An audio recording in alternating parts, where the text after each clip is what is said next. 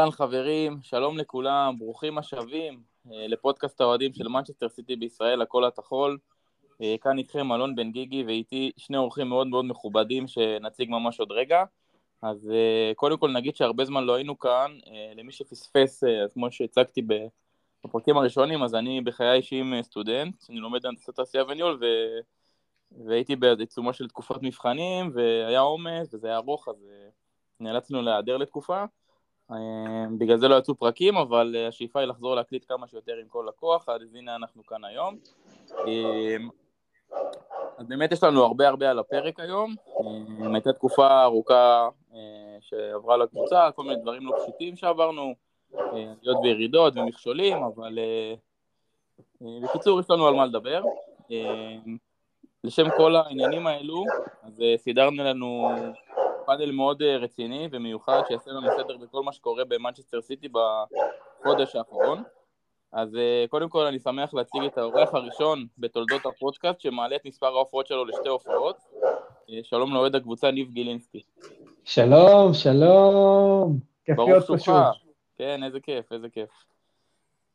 תודה שהצטרפת אלינו, ולצד ניב אני יותר משמח להציג אורח שבאופן אישי היה לי חשוב מאוד שיהיה כאן כבר הרבה זמן, אדם שפועל באמת מסביב לשעון עבור הארגון ולמען אוהדים, אז שלום ליריב.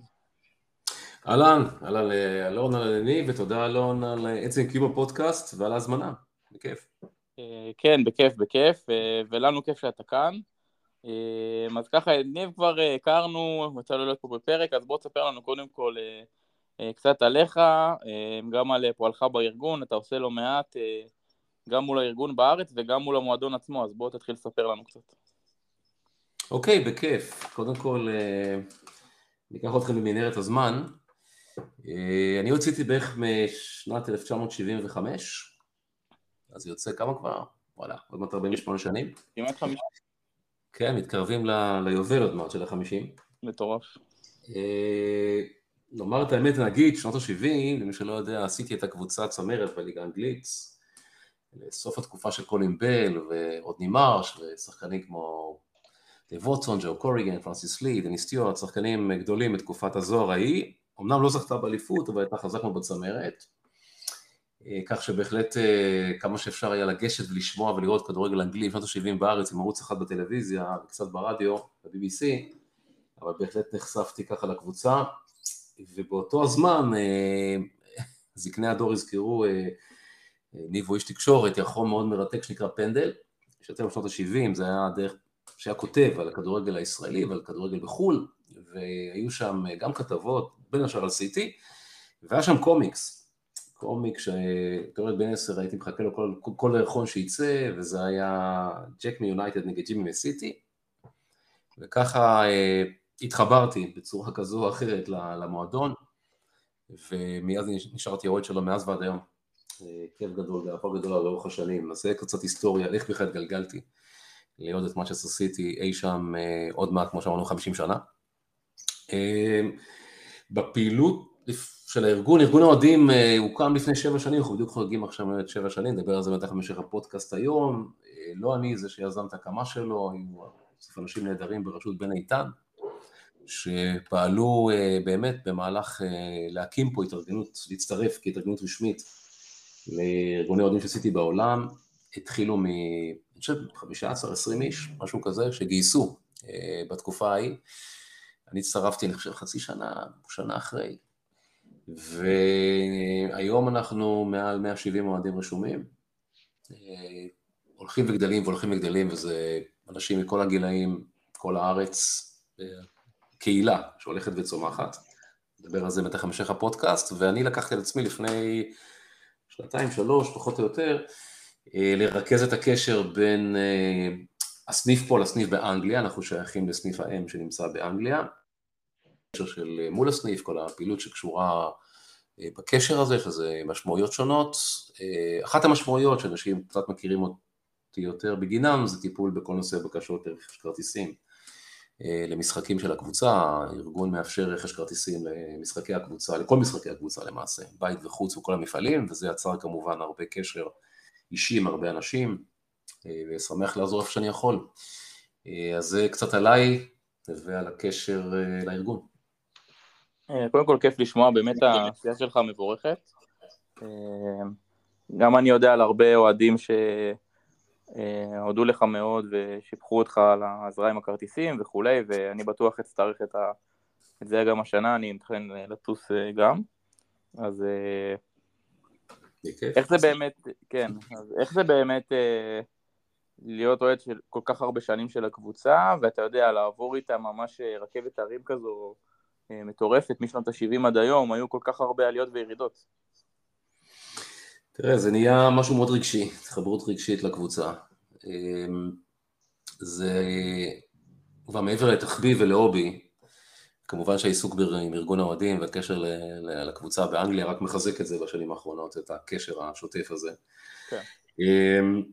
תראה, קל זה לא, אנחנו היום מסתכלים בתקופה של עשור, שהוא עשור מוצלח מאוד, ובאמת חלום כמעט להאמין לאן המועדון הגיע, והתארים שלך זוכים, והמחדות שמשחקים, באמת מועדון צמרת ברמה עולמית ואירופאית. בתקופות שעבר זה היה אחרת, אני חושב שזה עניין של העדה, אם אתה אוהד את הקבוצה, נצמד לקבוצה, ואתה יודע, אז אתה פשוט שם. זה היופי שבעדה לקבוצה, זה היופי שבקהילה להיות חלק מזה. כמו שאומר איאן צ'יזמן, תמיד בשידורים שלו, it's always great to be a blue, לא משנה מה קורה. וזה המסר שלנו של כל העדים שהולכים כל כך הרבה שנים.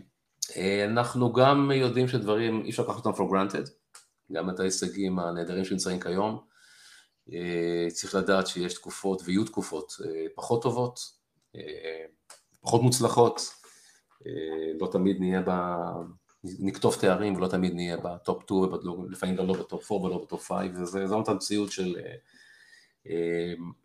ספורט שכזה, בטח מאוד תחרותי כמו בפרמייר ליג ובסביבה הזאת. אם אתה כאוהד מוכן לזה, אז אתה יודע, גם בתקופות קשות זה כיף גדול, ההתחברות אותי ביחד של הקהילה. וכן, יש לנו פחות טובות כרגע לשנות זוהר וצריך פשוט, אתה יודע, לאמץ כל שנה וכל משחק למשחק, ולכן גם לא להתרגש כל כך, אם יש משחק לא מוצלח, דיברת על חודש קשה, אתה יודע, מה זה קשה, אתה יודע, פה טייקו, שם טייקו, קבוצה שמתחרה 3 תארים, ליגת אלופות, פרמייר ליג, גביע אנגלי, נמצאת במקום השני בליגה, הייתה גמר ליגת אלופות, אני מסתכל על זה אחורה, אני אומר, זה מדהים, נכון, אולי לא נזכר לאף תואר השנה, אבל לבוא ולהגיש את תקופה קשה. תקופה קשה זה שחק כנראה נגד ג'ילינגהאם בליגה השלישית, זה כנראה תקופה קשה. כן, נכון. עופר האמת דיבר על המשחק הזה באחד הפרקים, אז טוב שאתה פה באמת לתת פרופורציה לדברים האלה. אני יכול לשאול את ניב שבאמת, אני אולי קראתי לזה תקופה קשה, אבל כן, אנחנו רואים הרבה אוהדים שרואים איזשהו משחק לא טוב, או רצף כזה של איזה שתי תוצאות תיקו, או הפסד, והאוהדים בקבוצות וואטסאפ קוראים קדיש על הקבוצה, וזה ברור שזה יוצא מפרופורציות, כמו שאמרת, אבל ניב, תגיד לנו באמת, מבחינת האוהדים הצעירים, האם אתה חושב שהם צריכים ככה לגבש איזושהי דעה יותר מגובשת, ולהבין שהכל יחסי, ושזה באמת לא כזה נורא, כמו שיריב אמר, הקבוצה באמת ממשיכה להתחרות על כל התארים, למרות שיש תוצאות לא משהו פה ושם, מה אתה חושב? האמת היא, תראה, אפשר לחלק את זה לכמה חלקים רחבים של הדור הצעיר של האוהדים. יש את הדור בוא נגיד שצעירים אנחנו מחשיבים בני 30, כן? שזה פחות או יותר גם תחום הגיל שלי. את הדור שמכיר את הקבוצה עוד מלפני שינוי הבעלים והשנים הטובות שהגיעו בעקבות כך. יש את הדור הצעיר יותר שהגיע בזכות ההצלחה אחרי 2008 השתלטו על הקבוצה, 2011 הגיע תואר ראשון, 2012 האליפות הראשונה, אז הם רגילים קצת יותר להצלחות גדולות יותר. אם אני מסתכל על הדור הזה באמת, אלה שהגיעו אחרי האליפות של 2012, או אם אני אקח את זה קצת יותר קדימה, הגיעו אחרי פפ גוארדיולה, לעידן הזהב של הקבוצה בדור הנוכחי, אז כן, הסטנדרטים שלהם הם ככל הנראה אחרים מסטנדרטים של בני הדור של יריב ועופר קדוש, זה לא עושה אותם אוהדים פחות טובים כמובן, פשוט סטנדרטים אחרים. זאת אומרת שאם עכשיו הקבוצה 3 משחקים לא נראית כמו שהתרגלנו לראות אותה עוד מ-2018 שוטפת את המגרש, אז אתה יודע, גוג ומגוג, מלחמת העולם פרצה, תעיפו אותך את החצי הזה של ההגנה, תעיפו את כל השחקנים מהספסל ותביאו חדשים. לפעמים, אתה יודע, גם בפרופורציה של, חוסר פרופורציה יותר נכון, של משחק. אחר כך נרגעים ומדברים, והכל טוב, כי יש עוד 3 ימים עוד משחק. נכון. הכל בסדר. אני יכול להגיד לך שבדיוק חוסר הפרופורציה הזה, ויריב ודי, יעיד שהמילים האלה ככל הנראה נכונות, החוסר פרופורציה של הדור הצעיר, לעתים פוגש את הזיכרון של הדור הישן יותר, שהוא אומר, בוא'נה, על מה אתם מדברים לעזאזל? אנחנו לבינו את הקבוצה ליגה שנייה, ליגה שלישית, הדחות בסיבוב הראשון והשני של הגביע. אתם מנותקים, כאילו 2.5 משחקים, אילנד לא שם גול, אז להעיף מהקבוצה. 3 משחקים ספגנו גול, אז להעיף את השוער, להעיף את כל הקו הגנה, מה קורה לכם? בני אדם, תתעוררו. אבל זה היופי, זה היופי, כי ילד שוב, ילד בן 15-16 שלא מכיר סיטי אחרת, הוא יישב פעם אחת ויקשיב לסיפורים האלה של הליגה השנייה, הליגה השלישית, ולא מעמודי ויקיפדיה. מיועדים כמו יריב, כמו אופר, שיושבים במפגשים ומספרים את הסיפורים האלה לכל מי שרק רוצה לשמוע. והם יבינו שאנחנו במקום טוב. גם עם הקבוצה הספציפית במחזור הזה, אנחנו עדיין מקום שני, הוצאנו טקו בלייפציג ועדיין יש את הגומלין, ואפשר לעלות לרבע גמר ליגת האלופות, שנה אני לא יודע כמה ברציפות, אז הם פתאום ייכנסו לפרופורציה. גם אני יכול להגיד לך שהיו לי נקודות חיכוך לא מעטות עם הדור המבוגר, רבתי איתם, פיצוצים, האשמות, ועדיין כאילו בסוף כולנו מחוברים לקהילה הזאת שנקראת ארגון אוהדי מנצ'סטר סיטי בישראל, וברגע שטיפה רוחות נרגעות אתה מבין, אף אחד פה לא אוהד יותר טוב מאוהד אחר. כל אחד פשוט מגיע מסטנדרטים שונים, וזה בסדר. ולילדים מהדור הצעיר שרגילים יותר להצלחות, אני אומר את זה אגב גם לעצמי, כן? גם אני רגיל יותר להצלחות של סיטי, אבל עדיין גם לעצמי צריך סבלנות, לכל דבר ולכל דבר, לא רק בכדורגל, בחיים גם, סבלנות, כאילו תקופה פחות טובה לכל קבוצת כדורגל יש, ומתאוששים והגלגל מסתובב, שנה אחת לא ניקח אליפות, נהיה רק סגנים, אני מקווה שלא, אבל גם אם כן. לא סוף העולם, אתה אומר. לא, שום דבר זה לא סוף העולם.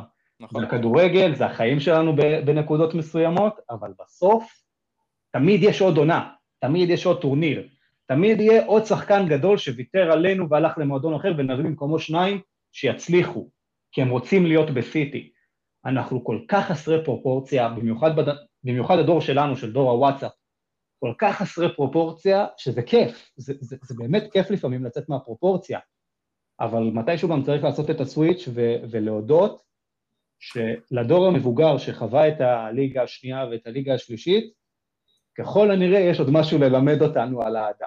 אני לא אומר את זה כביקורת על הדור שלי, חס וחלילה, גם אנחנו יכולים ללמד את הדור המבוגר להעביר ביקורת לצורך העניין, אם אנחנו לא מרוצים מאיך שהקבוצה משחקת למשך חצי סיבוב, לא שזה המצב של סיטי כרגע, אני פשוט אומר, צריך לפעמים לצאת טיפה מהפוזיציה שלנו, של מי אתה שתגיד לי שאני לא אוהד, מי אתה שתגיד לי שאני אוהד הצלחות, מי אתה שתגיד לי שאני ילד, ולהבין שאנחנו קהילה אחת, ושבסוף האינטרס של כולנו זה ליהנות אחד מהשני, שאנחנו הדור הצעיר ננצל את הידע של המבוגרים על סיטי, כדי ללמוד ממקור ראשון של אנשים שישבו באצטדיונים השכוחי האלה, וגם הם יכולים לדבר איתנו ולהיזכר, בתמימות של ילד שמתחיל לעוד קבוצה מסביבה מסוימת, שזה לא בהכרח מגיע אליו מהבית. אלון, יש פה, אני מסכים, לא דבר שהייתי אומר פה ש... כן, בטח. אני לא חושב שאנחנו צריכים גם לחזור, אתה יודע, אני אקח אותך אחורה התקופות האלה של הליגה השנייה, אז מכיוון שגם היו תקופות פרה-היסטוריות שגם לא היה אינטרנט ולא היה תקשורת, ובעצם הדרך היחידה לדעת על התוצאות של המשחקים היה להאזין ל-BBC World Service ברדיו. והיינו יושבים ומחזיקים מחברות ומנסים לדמיין מה הטבלה של הליגה השנייה, לחשב לבד, כדי לדעת איפה אנחנו נמצאים בטבלה, לתמיד את המצב שהגענו אליו. סיטי לא שם היום. סיטי לא תהיה שם לדעתי יותר, אני חושב, יותר אפשר לדעת, אבל היא לא באזור הזה בכלל. היא נבנתה מחדש עם תשתית נפלאה שנבנתה בקבוצה הזאת על כל הרבדים שלה, וזה מצוין, זה נהדר. אני חושב שהחבר'ה צעירים לא צריכים לחזור למקומות האלה.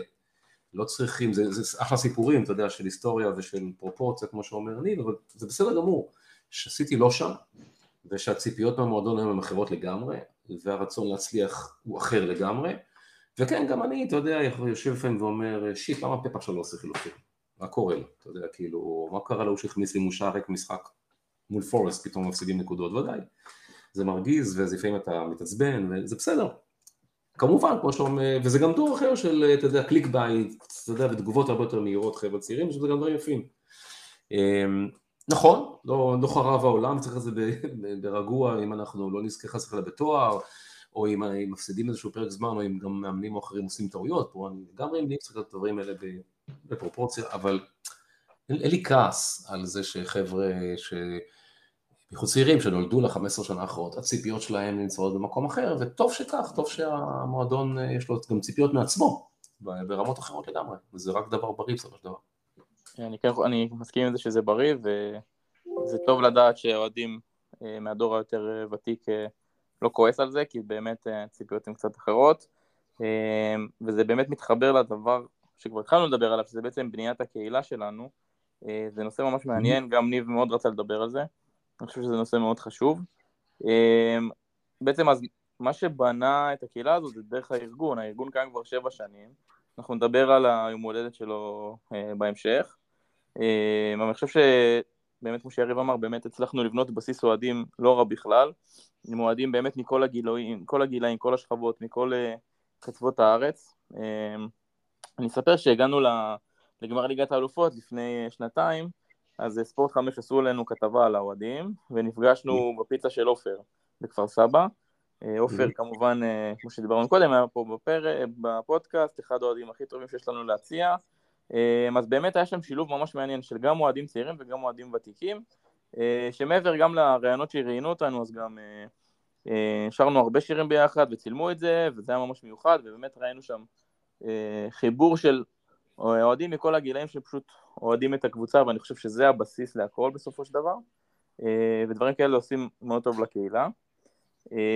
אז ניב, התחלת לדבר באמת על הדור הצעיר, אז איך אתה רואה אותו משתלב כרגע ביחד עם הדור הוותיק? זאת אומרת, כן, אתה אומר שאוהדים ותיקים יושבים במפגשי צפייה ומספרים סיפורים, אבל אתה חושב שיש עוד מקום לשילוב יותר טוב של בין הדורות?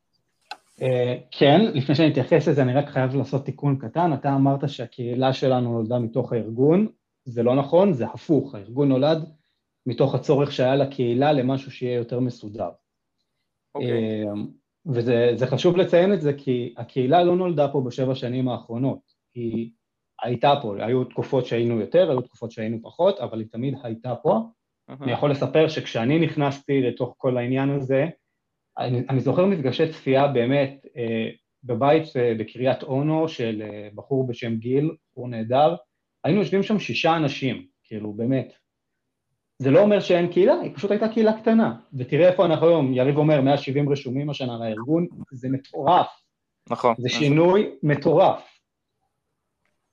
לגבי איך אני רואה את הצעירים בתוך הקהילה הזאת, אז קודם כל, אני יכול להגיד שכל המהלך של בניית הארגון הובל על ידי בחור, לפני 7 שנים הוא היה בסוף שנות ה-20 לחייו, בן איתן, היו"ר המדהים שלנו, והבן אדם לקח על עצמו להקים ארגון מאפס, זאת אומרת להבין מה כל התנאים שצריך לעמוד בהם, מה כל הבעלי תפקידים שצריכים להיות, ואיך לסדר את זה שזה יתאים לתקופה שעברה על המועדון לפני 7 שנים. עכשיו, זה לא שהוא קם בוקר אחד ואמר, אני מקים ארגון, ולמחרת היה ארגון. זה שאנחנו חוגגים יום הולדת במרץ, זה אומר שהוא התחיל את התהליך כמה חודשים טובים קודם לכן. אז חשוב קודם כל להביע את הערכה הזו לבן.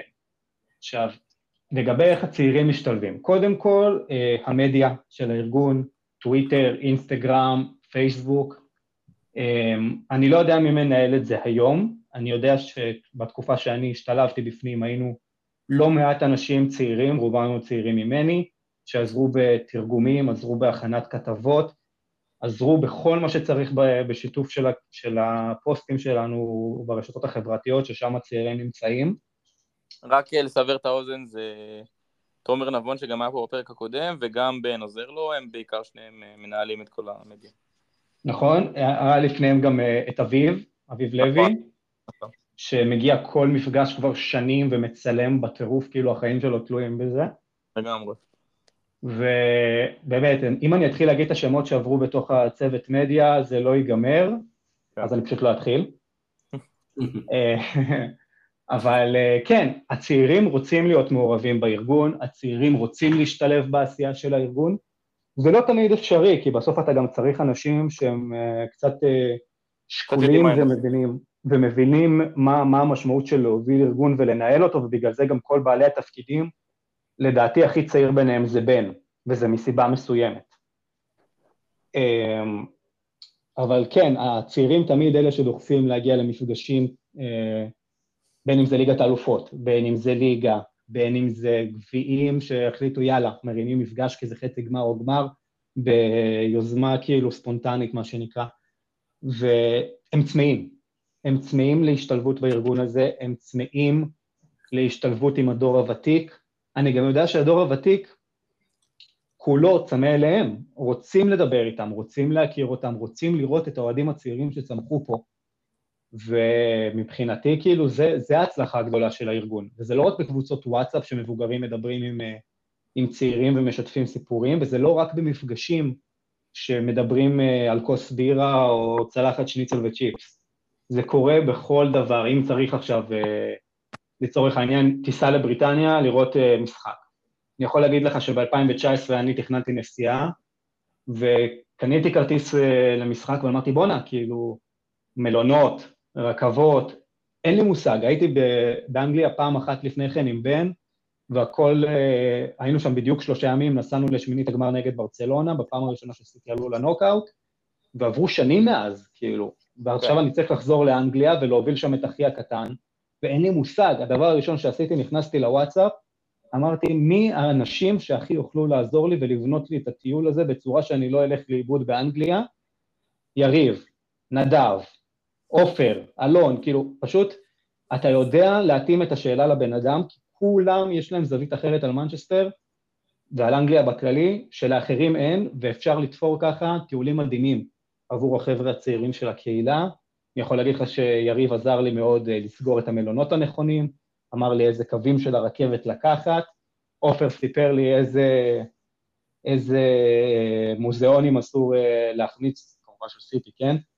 ואיזה סיור צריך לקחת, ומתי לבוא לאצטדיון כדי לראות את זה ואת השני, ונדב המליץ לי על מסעדות, והכל קורה במקביל, וזה ממש ממש כיף, ממש ממש כיף, ואני ממליץ לכל אוהד של מנצ'סטר סיטי, שמחליט לטוס לאנגליה לראות משחק, דברו עם החבר'ה המבוגרים, הם יכירו לכם את העיר יותר טוב ממה שאתם תוכלו להכיר ברגליים, בכלום זמן, באמת. איזה כיף לשמוע, באמת, אני ממש שמח שזה קורה, אני רואה בקבוצות וואטסאפ, יש לנו קבוצה של האוהדים הוותיקים שבאמת הם מתייעצים שם על הכל, ואיפה לאכול, ואיפה לישון, ואיך לעשות את זה. אז כיף באמת לדעת שזה עזר לך, ואז באמת זו הבמה, באמת להגיד כמו שניב אמר, לנצל את הניסיון שיש לאוהדים הוותיקים לדור הזה, גם לשמוע את החוויות, אבל גם באמת לעזר בהם כדי לחזק את היעדה ולטוס למשחקים. אז ממש ממש ממש כיף לשמוע, וזה ממש מחמם את הלב. יריב, רציתי לשאול אותך, על הדור הוותיק, אז כמה אתה מרגיש שהם מחוברים לארגון האוהדים עצמו? זאת אומרת, זה שהם אוהדים את הקבוצה שנים, זה בטוח. אבל אני מדבר מבחינת הארגון עצמו, כי יש תמיד נוכחות מכובדת במפגשי צפייה, אבל אם יש אוהדים נוספים שאתה יודע שהם פחות חשופים לזה, ואם כן, איך אפשר להנגיש להם את זה יותר? זו שאלה טובה, תראה, קודם כל יש איזשהו גרעין קשה יחסית נקרא לזה, כלומר מבוגרים, אנחנו מדברים אני מניח אנשים שבשנות ה-40 מאוחרות, 50 לחייהם, יש אפילו חלק בשנות ה-60 לחייהם, האזורים האלה יותר. קודם כל נגיד את האמת, אין המון אוהדים של מנצ'סטר סיטי בגילאים האלה בארץ, כי באופן טבעי, וזה בסדר, אתה יודע, זה לא סוד גדול, ההצלחות מביאות בסופו של דבר אוהדים. כן. וזה טבעי, אנחנו רובנו, רוב האוהדים בארץ הם לא מנקוניאנס ולא נולדנו במנצ'סטר ולא גדלנו, יש אוהדים שהגיעו בעלייה מאנגליה לארץ, בהחלט, אבל הם יחסית מועטים בהשוואה לרוב שנולדו וגדלו פה, ומטבעם הם לא במקורם ממנצ'סטר, זה הגיוני, ולכן, כמו כל מועדון כדורגל, זה נכון גם לאיך נהיו הרבה אוהדים בארץ לליברפול, יונייטד וקבוצות אחרות, מה הצלחות? הטבעי שהווליום הגדול יותר נמצא בשכבות הצעירות. ולכן גם אני אתייחס עוד מאוד לנקודה, זו נקודה חשובה לגבי התפתחות הארגון בעיניי לעתיד. אז זו לא קבוצה מאוד גדולה של אזור הגילאים, נניח שלי, ציינת עופר אלון, גיל וכו'. רובם כבר מכירים אחד את השני, ופה מי פעיל בארגון יותר או פחות, זה מאוד תלוי באופי הבן אדם, זה התנדבותי, מי רוצה להירתם ועשייה, יש כאלה שבעיקר תורמים מתבונתם ומהניסיון שלהם, יש כאלה שיותר מתנדבים לפעילויות ספציפיות, כך שאני חושב שהם בהחלט בקהילה, כמה הם מעורבים בתחום הדיגיטלי, תלוי, יש כאלה שבגילאים האלה מאוד בדיגיטל, יש כאלה שפחות, וזה בסדר. אני חושב, אני רוצה להתחבר למה שאמר ניב, אני מאמין שבשכבה הצעירה טמון פוטנציאל ההתפתחות העתידית. זה המקום שבו יש את הפריצה קדימה. קודם כל בשכבת הגיל שנות ה-20 וה-30, שבהחלט היא זאת שדוחפת קדימה, בוודאי את הדיגיטל וכל מה שקשור בקהילות מהסוג הזה, זה אחד. ובצעירים יותר, שהם הילדים של, אם תרצו, הם חלק מהאוהדים שלנו, או כאלה שפשוט הגיעו כנוער וסחבו פנימה את ההורים שלהם עכשיו, והם היום בגילאי 15, 16, מאוד חשוב שהחבר'ה האלה יצטרפו לארגון, כי זה המנוע לצמיחה עתידית, זה המנוע לגדילה, ל-200, 250, 300 אוהדים, אבל לא רק המספרים, גם להמשכיות.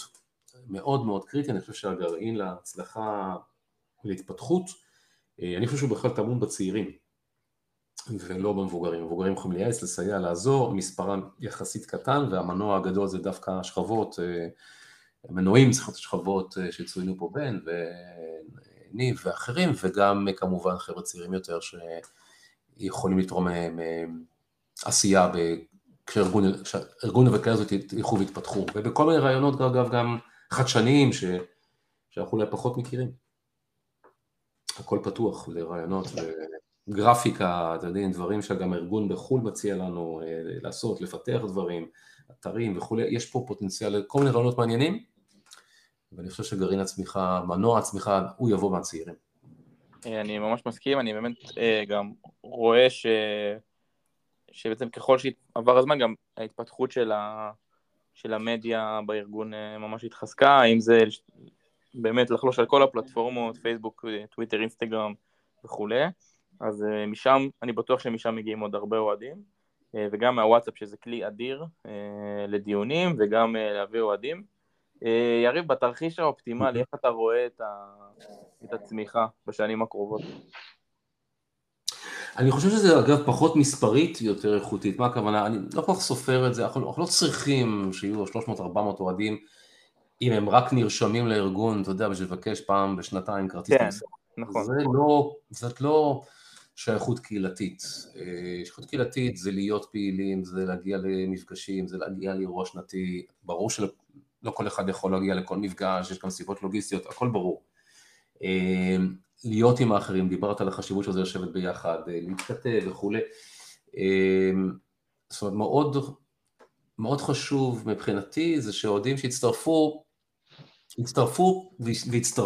הם יהיו איתנו, ואם נגיע למצב שיש מסה קריטית של בסדר גודל של 100 אוהדים, שממסה קריטית, 100 פלוס, שהם באמת רובם, זה לא כולם כל הזמן, אבל חלק משמעותי מהם, מגיע למפגשים בצורה שוטפת, כך שכל מפגש יש פה לפחות 50 אנשים, מהחבורה הזאת, פעם בשנה מנהלים אירוע שנתי שמגיעים אליו 100 אנשים פלוס, ולא 40-50, זה יהיה מצב, אני חושב, מאוד מאוד בריא, זה מצב שצריך לשאוף אליו, אפשר בהחלט להגיע לזה בטווח של השנתיים-3 הקרובות, ואני חושב שזה תהיה הצלחה גדולה, ברור שברמה הפריפריאלית כנראה יהיו עוד 100-150 נוספים שנרשמים, ובעיקר הנוכחות שלהם זה לבקש כרטיסים למשחקים, זה מובן, זה דבר שאני מבין אותו, אבל אסור שזה יהיה המסה הגדולה.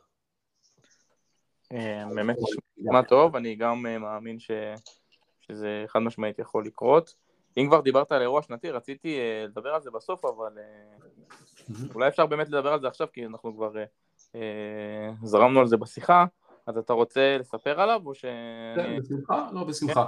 אנחנו רוצים, אנחנו משתדלים, הקורונה קצת שיבשה לנו את העניין, לפני הקורונה עשינו אירוע כזה מאוד גדול, מי שזוכר מאוד יפה במשחק ליגת אלופות מפורסם שהיה אז מול מונאקו, שהסתיים ב-5-3 עוד כשגרדו סילבה שיחק במונאקו, לפני לצרף לסיטי, אז זה עוד איזשהו אירוע ואז השתבש לנו התכנון. הרעיון הוא ליצור אירוע ששונה ממפגש רגיל, בזה שהוא מיועד קודם כל לחבר ארגון הראשונים, הראשונה, שהוא מקום שסגור ומוזכר רק אנחנו גם מסבסדים כמובן באופן טבעי חלק מהעלות, ויש שם בפנים כמובן שתייה, אוכל, בירות, כל הדברים האלה בצורה חופשית, סביב כשאנחנו נפגשים כשעה, שעה וחצי לפני שמשחק מתחיל, ומלבישים על זה גם אחרי זה משחק, עושים גם קצת שיחות, עושים קצת איזושהי הגרלה, מחירה של מרצ'נדייז, דברים מהסוג הזה. זה הרעיון ליצור איזשהו מפגש ערב כזה, לפחות פעם בשנה, שהוא יהיה מפגש מיוחד רק לאוהדים של חברי הארגון, לייחד את זה במפגשים שוטפים רגילים שמתקיימים בפאב באופן שוטף. מפגש כזה מתקיים ב-14 למרץ, בעוד שבועיים וחצי, לפני המשחק, שהפך למשחק מאוד חשוב, משחק גומלין, בליגת האלופות מול לייפציג, כאשר הוא יתחיל בשעה 8:30, וכמה להיפגש ולאכול ולשתות ולצחוק וסיפורים, וכמו שאמרנו, הגרלות וכל הדברים הנחמדים האלה, וכמובן שסיור של המפגש היא הצפייה המשותפת במשחק. אירוע מאוד כיפי מיוחד, הוא מסובסד גם בעלות בהחלט סבירה, כמו חסה גם את נושא המזון והשתייה בתוך העלות, בצורה חופשית. בקבוצות הוואטסאפ השונות וכו' יש פרטים מלאים על המקום, השעה, רישום, עלויות וכו', ונשמח לתת למי שלא, או שרוצה את המידע הזה. הזדמנות נהדרת, לפגוש אחרים, לספר חוויות, לחגוג ביחד, ובתקווה גם לזכור לחגוג ניצחון ביחד, והפעלה לרבע גמר ליגת האלופות.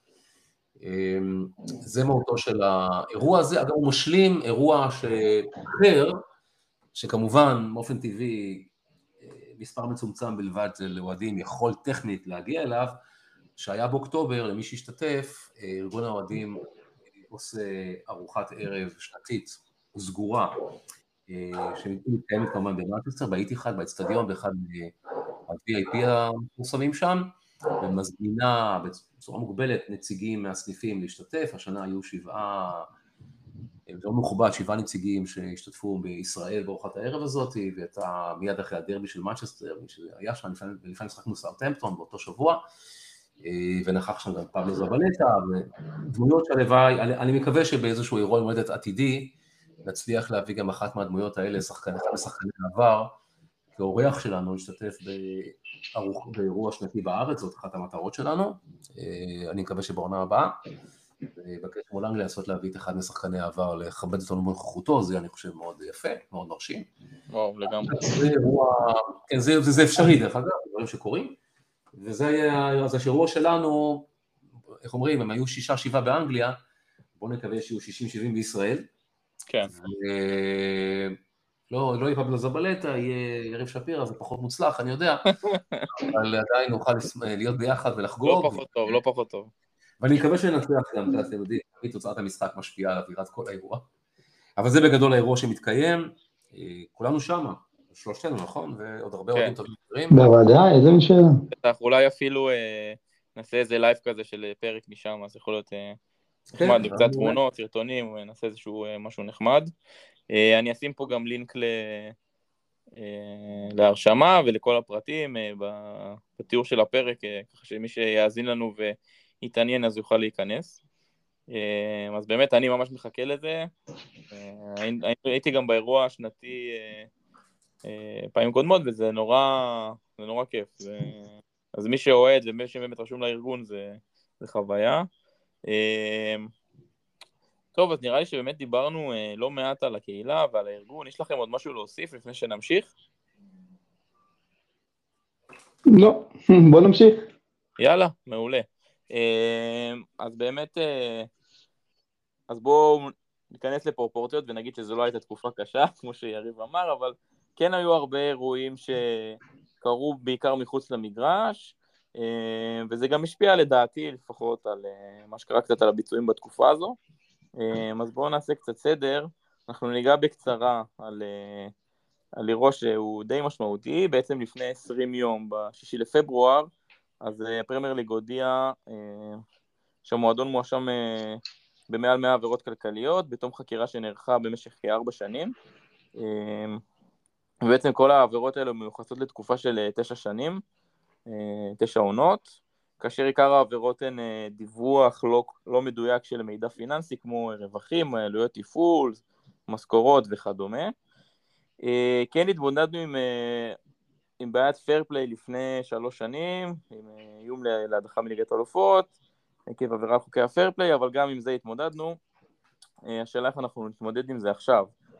שוב, זה מאוד מאוד טרי, אין לנו מספיק מידע באמת על מה יהיה ומה קורה, יש גם כל מיני שמועות על העונש הצפוי, יש דיבור על הורדת ליגה, יש דיבור על הורדת נקודות רק, אז באמת, שוב, זה עוד בחיתולים וקשה לדעת באמת מה יהיה. בכל מקרה, דוברח גם שסיטי הזכירה את העורך דין המפורסם לורד פאניק, תמורת 5,000 לירות סטרלינג לשעה, ותמיד צוחקים על זה שזה שכר יותר גבוה מכל שחקן סיטי. יריב, אנחנו לא ממש בקיאים בנושא כמו שאמרנו, וזה עוד מאוד טרי, אבל ככה בקצרה ממה שאתה ככה הצלחת להבין, מה דעתך על זה?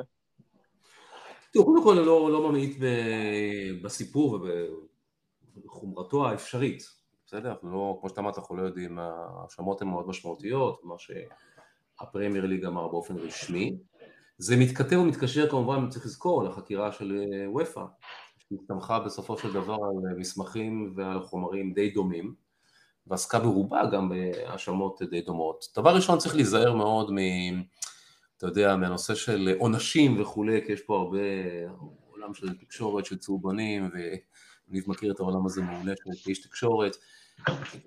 יש פער גדול בין מה שנקרא עונשים אפשריים למי שמורשע בכך וכך וכך עבירות, שיכולים להגיע למה שאמרת, לבין בפועל, האם בכלל תהיה הרשעה בכך וכך וכך עבירות. אני רוצה להזכיר שבתהליך של וויפה עשיתי נדע ממש למשפט מול הקאס שהוא בית משפט רשמי לספורט, שופטים וכו' וכו', וזוכתה מכל העבירות המשמעותיות, העבירות שבסוף היא הורשע בהם, היו עבירות מנהליות, האמת, די שוליות, היו כמעט הער או לדחבר ברע שהיה שם, ולכן גם זה נסתיים בקנס כספי לא משמעותי, לא אומר שהתהליך פה יסתיים אותו הדבר, אישית אני קצת מתקשה לראות, אתם יודעים, הורדות ליגה וכו', כדי שדבר כזה יקרה, צריכה להיות פה איזשהו סוג של קנוניה והונאה רבת שנים, שחברים בה כל כך הרבה גורמים, החל מעורכי דין, מרואי חשבון באחד ממשרדי החשבון הגדולים בעולם, שמבקר את הקבוצה, מועדון עצמו, אונרים, חברות מסחריות, חיצוניות, יש פה הרבה חברות של תנוס, כולם יוצאים לשותפים בהונאה מתוחכמת וסופר, זה נשמע לי קצת על גבול הפיקשן ברמה האישית, אם היה כזאת היינו מורשעים גם בוויפה, חד משמעית, אם היה הוכחות למין מהלך כזה, אתם יודעים, לאורך 7-8 שנים זה מקרה הונאה מדהים, כאילו שאף אחד לא עלה עליו ואף אחד לא ראה אותו, נשמע לי קצת exaggerated big time, לא שאני מכיר את הפרטים, סתם כצופה מהצד, אז אני חושב שאנחנו צריכים לחכות בשקט לעצם התהליך, חבל הוא, או אולי זה גם טעות שהתהליך הזה יתבצע בדלתיים סגורות, זה מסוג הדברים שזה אומר שלצערי הברנד של המועדון נפגע כבר, וייפגע, ושזה פגיעה, בלי ספק, עצם ההאשמות שהכל מתנהל עכשיו, יתנהל ללא שום חשיפה של דברים, ואז איזושהי החלטה. זה לא מין דבר, אני חושב, הכי רצוי ברמות האלה, זה ידרוש מהמועדון, בכל מקרה איזשהו עננים שחורים, ככה באוויר, כמו שאומר אמיר לב, ככה חיים ככה מעל דבר כזה, ומה שפחות מוצלח, זה שאם נהיה ריאלי, התהליך של הדיונים האלה, האופטימים אומרים שזה ייקח שנה, יכול להיות שזה ייקח יותר, ולאורך כל התקופה הזאת, אתם יודעים, זה סוג של עננה, בואו נקווה שזה לא יפגע ביכולת הריקרוטמנט של הקבוצה, של שחקנים חדשים, או השערה של שחקנים שישקלו, בגלל שלא ברור. אני אישית מאמין בקבוצה, מאמין במועדון, מאמין בהנהלה שלה, מאמין בדברים, ושוב, אני נשען גם כן על הזיכוי הדי מהדהד שהיה בקאס, שנשען על בסופו של דבר אינפורמציה די דומה, ושוב, לא חס וחלילה מפחית מעצם החשש. אני חושב שכרגע אין מה לעשות, שמועות זה שמועות, אני מציע לתייק אותם בצד, לתת לתהליך להתנהל, זה עוד ייקח הרבה זמן, נקווה שהפגיעה בנושאים שקשורים לרכש וכו' בטווח הקצר לא תהיה משמעותית אם בכלל, וכמו שאתה אמרת לא תהיה פגיעה גם בתוצאות על המגרש, ופשוט להמשיך לתמוך בקבוצה, כי זה המהותם של האוהדים הנאמנים לקבוצה. אז אני באמת מסכים עם כל מה שאתה אומר, באמת צריך לחכות ולהיות סבלנים, ואני מאמין גם שאם יהיה משהו אז זה לא יהיה לעונה הנוכחית. זה ברור, התהליך ייקח, העונה הנוכחית לא רלוונטית. התהליך עוד לא התחיל, הוועדה עוד לא התחילה לעבוד בכלל, ושימו לב שמדובר בצ'ארג'ז כרגע, לא האשמות שעוד לא דנו בהן מול הצוות שאמור להחליט, אם להעניש או לא, אין מצב שהתהליך הזה יימשך פחות מ... אולי זה רלוונטי בעונה הבאה, גם זה לא ב-100% בטוח, העונה הזאת היא ודאי שלא. כן, מסכים. ניב, מה דעתך, לאן אתה חושב שזה הולך? האם אתה חושב שזה משפיע באיזושהי צורה על השחקנים, על המועדון? בטווח הקצר אני מדבר. קודם כל, בטווח המיידי ברור שזה משפיע על השחקנים ועל המועדון, כי כרגע זה שם כאילו את כל הקבוצה באיזושהי מעטפת כזו של אתם משחקים במועדון שהוא לכאורה מושחת ומלוכלך. עכשיו, אבל צריך גם להפריד, ויריב אמר את זה נכון, ההאשמות האלה הם עדיין רק בגדר ההאשמות, הם עוד לא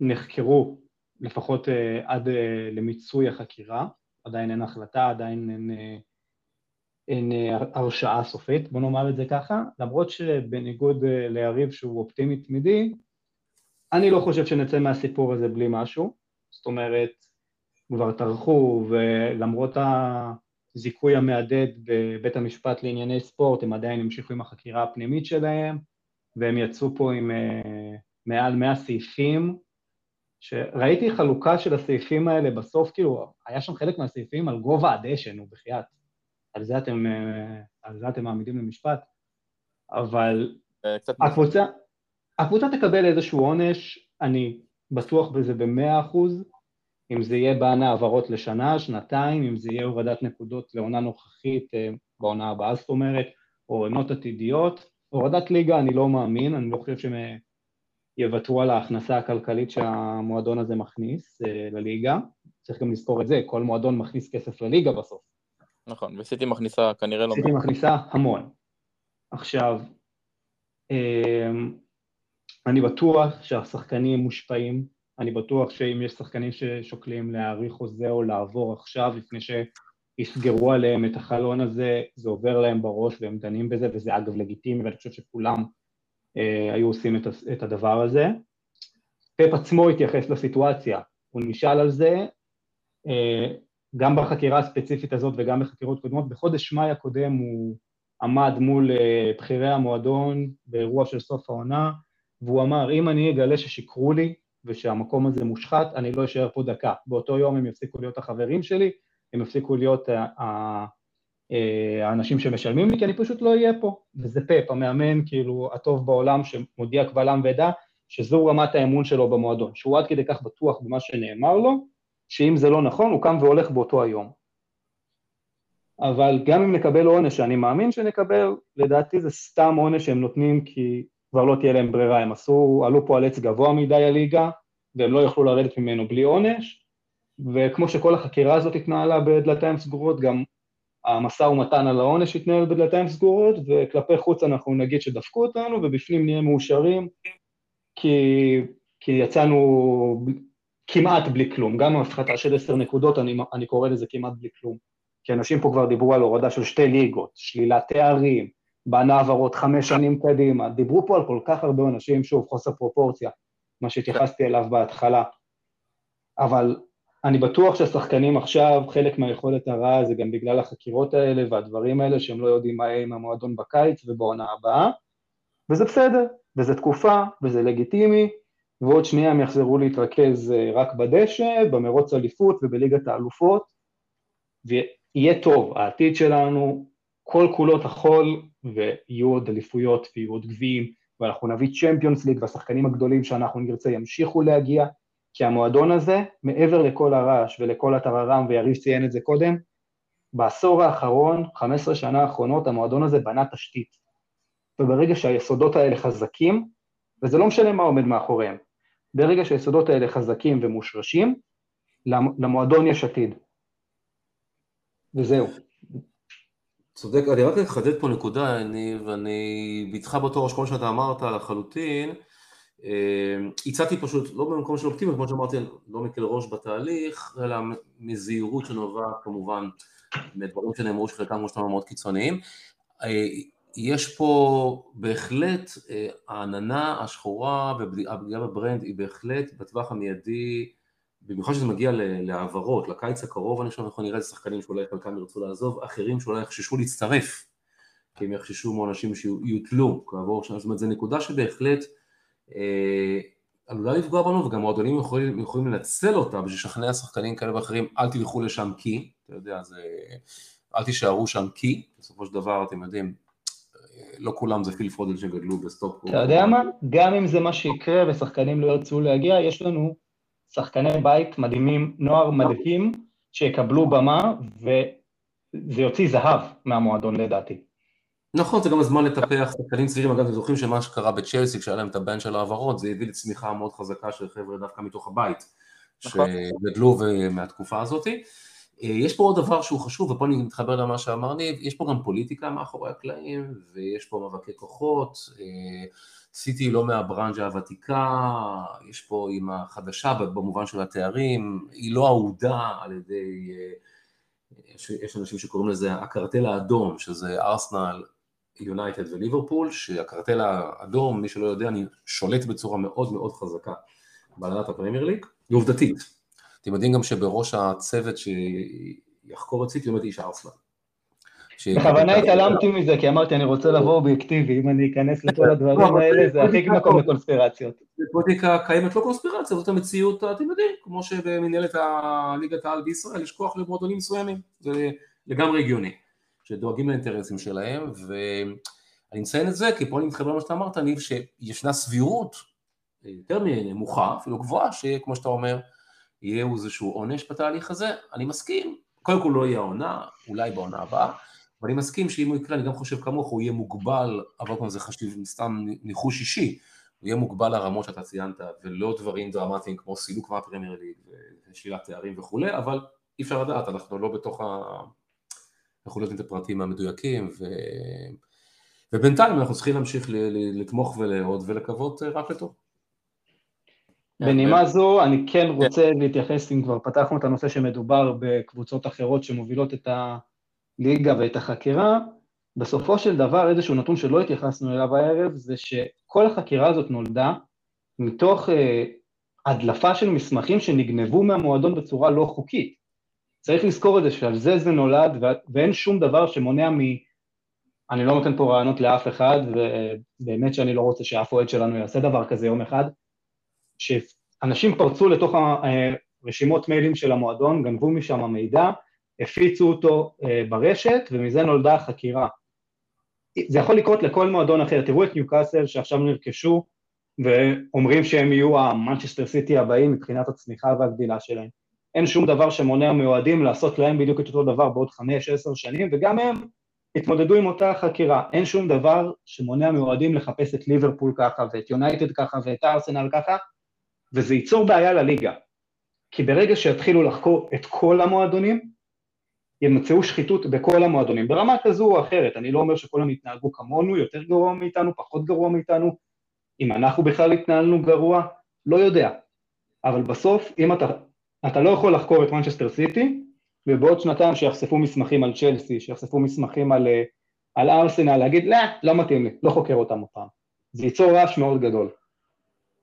והם לא יעשו תקדים ממנצ'סטר סיטי, כי לתת לנו עונש חסר פרופורציות, יוביל לזה שהם יצטרכו לתת את העונשים האלה לכל הקבוצות הבאות בתור, ואני חותם לכם שיהיו קבוצות הבאות בתור, כי זה תמיד יקרה. איפה שיש כסף גדול, יש שחיתות, תמיד. לגמרי, וכסף גדול לא חייב לבוא מהמגזר הערבי, זה יכול להגיע מכל המועדונים. כן, היריבה העירונית שלנו אוהדים מתים לחקור את הגלייזרים, להבין מה הם עשו עם כל הכסף של המועדון, כן? כן, כן. תראו, יש פה בעיה, לא כזה מידע, יש פה בעיה עקרונית שהיא קשורה לצורה שעושים עסקים במועדונים, אתם יודעים שאם אתם לוקחים את כל השמות ומכנסים אותם לקבוצות, יש פה שלושה נושאים, שלא יודע, גדולים על הפרק, אחד זה נקרא Players' Rights, זה המסחר הזה אתם יודעים איזה שחקנים, יש להם, נגיד, מותג אישי, קונגוירות, והם מקבלים, הם מוכרים את המותג הזה בפרסומות וכו', מחוץ למערכת המועדון הרגילה, והנושא הזה הוא נושא מאוד מורכב ולא מטופל, לא מוגדר היטב, שמכיוון שזה סכומי כסף לפעמים גדולים יותר במשכורת של השחקנים, ואז ההכנסה הזאת היא לא נרשמת בצורה מסודרת כהכנסה של השחקן במועדון, אגב זה תרגילים פיננסיים שכל המועדונים עושים אותם, ולא משנה מי, וזה נושא עקום לגמרי, איך שהוא מנועל, ופה זה אחד הנושאים שעל הפרק, נושא אחר דובר על ניפוח חסויות, ושוב על משחקי חסויות, ודבר שלישי דובר על חוזים, סוג של, אתה יודע, מי שמכיר סיפור של מנצ'יני, סוג של חוזה אולי פיקטיבי מול מועדון אחר, ששייך לקבוצת המועדונים, הבעלות איכשהו של הבעלים, שנתנו שם שכר נוסף עבור שעות ייעוץ, כאלה וכאלה בסכום אוף פעם מוגזם. הבעיה של כל הטכניקות ותרגילים האלה והאחרים, כנראה מתבצעים כל הזמן, בכל המועדונים, שאתה אמרת, בכל מיני פורמטים ופטנטים, לא מצדיק את ההתנהגות הזאת, אבל אני אומר, שעד שלא יסדירו את זה בצורה מאוד מאוד ברורה, פיננסית, גם מול, בחוקים ברורים, גם מול עורכי הדין ורואי החשבון שמבקרים את המועדונים, מועדונים כל הזמן, וסוכנים וגופים צד שלישיים, ימצאו דרכים, לגרום לכך ששחקנים שמרו פחות מיסים וכו' וכו'. זה בעיה כללית בעולם הספורט, זה לא רק, ובמקומות הגדולים של כסף גדול, ברנדים גדולים, כמו שחקנים גדולים, זה תופעה, תחשבו על מסי, וזה כספים מדוברים, הם בכלל לא קשורים למשכורות שהוא קיבל, ואיך מנהלים את זה, ואיך עוקבים אחרי זה, ואיך המיסוי סביב זה.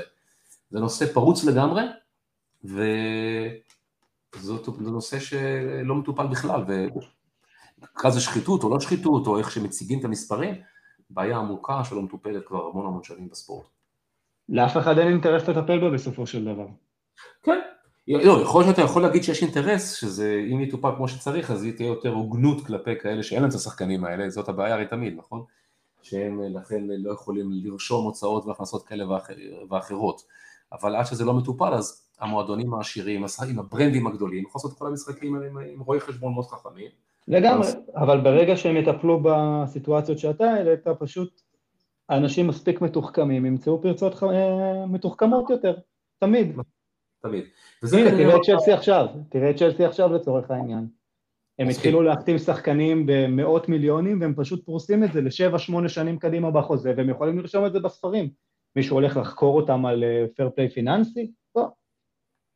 אמת, אז זאת בעצם הסיפור בגדול, זה שלושת הצלעות של כל הסיפור, אם לוקחים את אותם 100 האשמות, ועושים גרופינג של האשמות, אז מדובר על שלושת הנושאים האלה, חסויות, איך רושמים אותם, players rights, מה שנקרא, rights, image rights של השחקנים, והאם כן או לא היה איזשהו חוזה, העסקה פיקטיבית, לא של שחקנים דרך אגב, דובר ספציפית על מנצ'יני, זה הסיפור, זה כל 100 האשמות מכונסות, למה זה 100 דרך אגב? כי אותם האשמות חוזרות, 8 עונות, אז הן חוזרות 10 פעמים, ואגב, הסיפור של הדשא מראה גם את ה... כמובן שזה היה בטעות פורסם, זה היה שמות כמובן לא קשורות, ולכן הפרמייר ליג נאלץ בצורה די מביישת, כעבור יום, להוריד את השמות מהרשת ולפרסם מחדש, בלי השמות. הם פשוט לא ציפו שאנשים יהיו מספיק רגישים לעניין כדי לחפש מה באמת ההשמות, ואז הלכו ודייקו את זה באמת. אבל זה מראה את הבהילות שבה זה פורסם, ללא אפילו בקרה כמו שצריך, אתם יודעים שהמועדון קיבל את זה בכוונה, אבל אותו עם יחד עם התקשורת, גם לא קודם, כל זה מתקשר או מתכתב טיפה עם מה שאמרנו נושאים הפוליטיים, ויש עוד נושאים שם ברקע שקשורים על רגולציה בפרמייר ליג, המון דברים מתחברים שם פוליטית, ולכן גם הטיימינג הזה היה התאריך הזה, לא סתם הוא היה, ושוב, אבל זה לצערנו הרב, אנחנו כרגע... נפלנו... בדיוק בשביל זה, יש למועדון אותנו, שנתמוך בכל צרה שלא תבוא, אנחנו נמצאים מאחורה ומעודדים. נכון, ואגב, אמרת, דרך אגב, ניב, פוטבוליקס, אז קרה חוסר המזל שאותו עקר גנב מסמכים, משרתים כאלה ואחרים שקשורים להתכתבויות בסיטי של פעם, ללמדנו שצריך להיזהר מה שכותבים במיילים. לגמרי. זה נושא אחר. אבל אם נתאר לך שהיו מוצאים מסמכים כאלה, אולי, אני לא אומר שיש כאלה, נניח לצ'לסי, יכול להיות שכל החקירה הייתה במועדון אחר בכלל. גם זה יכול להיות. אבל באמת העניין הוא עם העונשים, כמו שניב אמר, שאני ממש מסכים עם זה, שלא ייתנו איזשהו עונש בומבסטי, כי זה יכול ליצור איזשהו בור ללא תחתית, או איזה כדור שלג שלא ייגמר. אז באמת אני... סביר להניח אתם צודקים בנושא הזה, שוב אנחנו לא יודעים, כי יש פה כל כך הרבה אינטרסים וכל כך הרבה פוליטיקות וכל כך. מה שכן, זה יימשך הרבה זמן, זה כן יוצר עננה ברקע, צריך לקוות שלצמצם את ההשפעה שלה, ואנחנו כועדים, איך אומרים, להמשיך לתמוך בקבוצה ולהתעלם לזה ולרוץ קדימה. לגמרי. לגמרי. אז באמת גם לי עשיתם סדר, אני בטוח שגם לכל המאזינים ששמעו פה, שמעו שם, ישמחו לשמוע את כל מה שדיברנו עכשיו כדי שזה יעשה סדר, לסבר את האוזן על כל הדברים האלה, אז תודה על זה, באמת. טוב, באמת יש לנו עוד כמה דברים, דיברנו קצת על, כמו שאמרתי, על שחקנים שאולי ירצו לעזוב, או שלא ירצו להגיע, אז באמת זה מתחבר לעזיבה של קנסלו, שהייתה ממש בסמוך לזה, ממש הבדל של כמה ימים, וככה שתי מכות גדולות שהשפיעו ככה קצת על הקבוצה, אז רציתי קצת לדבר על הפרידה הזו, אז קודם כל מבחינתי בפן האישי זה מאוד עצוב כי אני ממש ממש ממש אוהב אותו שהוא ככה עזב, אבל אולי זה באמת בריא לקבוצה. היו הרבה שמועות על זה שהוא ככה היה רעיל בתקופה האחרונה בחדר הלבשה ושהוא איבד עשתונות לאור עיבוד המקום בהרכב לטובת ריקו לואיס או לטובת שחקן הגנה אחר במשחקים האחרונים לפני העזיבה שלו. לפעמים פרידות באמת יכולות להיות מאוד כואבות, אבל בהסתכלות על דווח ארוך אולי זה באמת יכול להיות בריא ומשקם, כי אני באמת חושב שריבילד זה דבר שהוא תמיד חשוב, כמו מה שסיטי בעצם עשתה בקיץ, שהיא מכרה 3 שחקני מפתח ליריבות שלה, אבל גם בעצם התחזקה מזה והביאה שחקנים. אז אם כמה שזה עצוב, אולי זה באמת הדבר שהיה נכון לקבוצה. מה שכן, אני חייב להגיד, זה שלדעתי, כן היה חייב להביא שחקן מחליף, זאת אומרת, אני לא יודע אם ביירן באמת ירכשו אותו בסוף תקופת ההשאלה, אני שמעתי שמות שהם לא רוצים לעשות את זה, אולי הוא כן יחזור, אבל כן, אני חושב שהיה צריך לדאוג לאיזשהו תחליף, כי קנסלו באמת השאיר חור בעמדת המגן השמאלי, ועם כל הכבוד לזה שריקו לואיס תפס את המקום בהרכב, הוא מגן ימני לצד ווקר, ואז באמת אין לנו מגן שמאלי בכיר בקבוצה, אז לדעתי כן, היינו צריכים להביא מישהו כבר בינואר, וניתן לראות את זה באמת על המגרש. פאפ מאלתר עם כל מיני מערכים מגוונים וחדשים, לפעמים זה עובד, לפעמים זה לא, אם זה 3 בלמים פה ושם, אם זה אקם שחק מגן שמאל, או גרילי שרץ על כל כף שמאל, וכל מיני ניסויים כאלה. אז בעצם מאז העזיבה של קנסלו, עשיתי עם הפסד אחד, 2 תוצאות תיקו ו3 ניצחונות, מי שבעיקר ממלא את המקום, כמו שאמרנו, זה אקה, בעמדת מגן שמאלי, או בלם שמאלי בקו 5, או בקו 3. אני לא חושב שזה תחליף מספיק ראוי, למרות העבודה באמת נדרת של אקה בפן ההגנתי.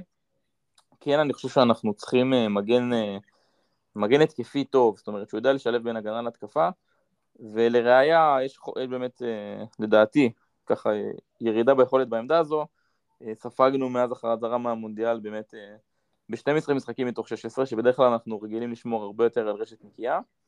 כן, דיאס שחזר לאחרונה קצת עיצב את ההגנה, אבל זה עדיין עוד לא שם. אני מאמין שעוד קצת כמה משחקים של דיאס וזה יחזור להיות זה. אם כבר מדברים על הקיץ, אז שוב, במידה וקנסלו לא חוזר, והוא נקשה לידי ביירן, אולי לידי קבוצה אחרת שתרצה אותו, כן הייתי שמח לראות מגן שמאלי פה. חדש, אני חושב שזה הכרחי. סתם שמות שחשבתי עליהם, זה גרימלדו מבנפיקה, ספינצולה מרומא, דויד ראו מלייפציג, אינקאפי מלברקוזן, זה ככה כמה שמות שעלו לי בשלוף, אולי יש עוד בטוח. לדעתי קנסלו לא יחזור, אז הייתי שמח שאחד מהם יגיע. אני אשמח שתגידו לי מה דעתכם קודם כל על העזיבה של קנסלו, כמה היא משמעותית, והאם זה שלא הבאנו מחליף יפגע בנו העונה. יריב, אני יכול לפתוח? בבקשה, אבל. אז קודם כל, לגבי העזיבה של קנסלו, והיא הבאת המחליף. אני לא חושב שהיה זמן להביא מחליף, כי אף שחקן לא היה מגיע אליך בינואר, שחקן בעל שם שיכול באמת למלא את החלל הזה ולהשתלב בקבוצה מהר, אז בכל מקרה נושא המחליף לא היה על הפרק. לגבי העזיבה שלו, זה התחיל בבום מאוד גדול, אני ממש זוכר שזה היה יום לפני סוף החלון, אם אני לא טועה, תוך שעה מההודעה הראשונה של קנסלו בדרך לביירן, עד הקנסלו על המטוס, עבר אולי שעה, אולי שעתיים, וכאילו, כולנו היינו בבום, כל קבוצות הוואטסאפ שלי, כאילו, פמפמו הודעות בקצב שלא ראיתי דברים כאלה מאז הזכייה באליפות במאי. הוא היה שחקן משמעותי להרכב, ועם כמה שהיה שם פיצוץ מאחורי הקלעים בחדר ההלבשה, אני דווקא מאמין שהוא יחזור. אני מאמין שהוא יחזור, א', כי הוא אתמול או היום הוציא הודעה שהוא רואה את עצמו חוזר למנצ'סטר, ואולי עוד ממשיך בקבוצה. הוא ככה קצת התחיל להבין לאיזה מועדון הוא הגיע. וביירן היא שחקן מאוד משמעותי בשוק האירופי, אבל היחס שלה לשחקנים הוא לא בהכרח היחס שאנחנו נותנים לשחקנים. אצלנו הגישה זה שחקן שלא רוצה להיות פה, תביא הצעה, תביא את הכסף, תלך, אין לנו עם זה בעיה. וביירן היא פחות הקבוצה הזו, היא קבוצה שאוהבת להחזיק את השחקנים אצלה חזק, לא לשחרר, היא לוקחה את כל הליגה הגרמנית, היא זיהתה את הכישרונות והחתימה אצלה, ביירן לא רוצה תחרות בבית ובחוץ. ויומיים אחרי שהוא הגיע אליהם בהשאלה, ביירן כבר הודיעו לסיטי שהם לא מתכוונים לשלם עליו את הסעיף של ה-70 מיליון רכישה. פשוט אמרו, אנחנו יכולים לקנות אותו בקיץ, זה פשוט לא יהיה בסכום שסיכמנו איתכם. ולפתוח ככה משא ומתן, זה לא בדיוק חכם, ועכשיו ההודעה של קנסלו, שפתאום הוא מוכן ליישר את ההדורים עם סיטי ולחזור, ופתאום הרע שאולי יהיה לנו בן על חלון העברות כזה או אחר, פתאום, לא יודע, ביממה האחרונה מתחיל להתחבר לי שקנסלו לא בהכרח סיים את דרכו המקצועית אצלנו, הוא לא יחזור לאותו מעמד בחדר ההלבשה כל כך מהר, הוא לא יהיה בהכרח שחקן הרכב קבוע כמו שהוא אוהב להיות, אבל יכול להיות שהוא עוד יהיה בסגל בעונה הבאה, ואני לא פוסל את זה, ואם הוא יצליח ליישר את ההדורים עם פפ ועם חדר הלבשה, אז אני מאוד אשמח לראות אותו חוזר, אני חושב שהחור שהוא ישיר בצד שמאל, זה חור שקשה למלא, כי זו עמדה בעייתית. אז זה לגבי העזיבה של קנסלו, לגבי בכלל החדר הלבשה והתוצאות האחרונות, דיאז, שחקן סופר חשוב, אנחנו יודעים את זה מהיום שהוא הגיע, אם אנחנו זוכרים את התחילת עונה לפני שהוא חתם, שהיינו סופגים ולא נראינו טוב, אנחנו הפסדנו ללסטר 5-2 יום לפני שהוא נחת, משהו כזה, רק כשם הביא את הגול פורה שלו, זכור לי. אתה צודק, כן. ומהרגע שהוא נחת, התאמן עם הקבוצה, הבין לאיפה הוא הגיע, הוא תפס מנהיגות, הבן אדם נהיה קפטן בעונה הראשונה שלו, כאילו, זה לא דברים שקורים בקבוצות בטופ טיר של אירופה, זה לא קורה. ושחקן מגיע לחדר הלבשה, לקבוצה שהיא שתי רמות מעל הקבוצה שהוא שיחק בה, ואומר להם, חבר'ה, אני פה, אני הקו הגנה שלכם, לא רק במגרש, לא רק ב-11 אני החומה האחרונה, גם בחדר הלבשה, מישהו מדבר איתכם, אני פה, אני הגב שלכם.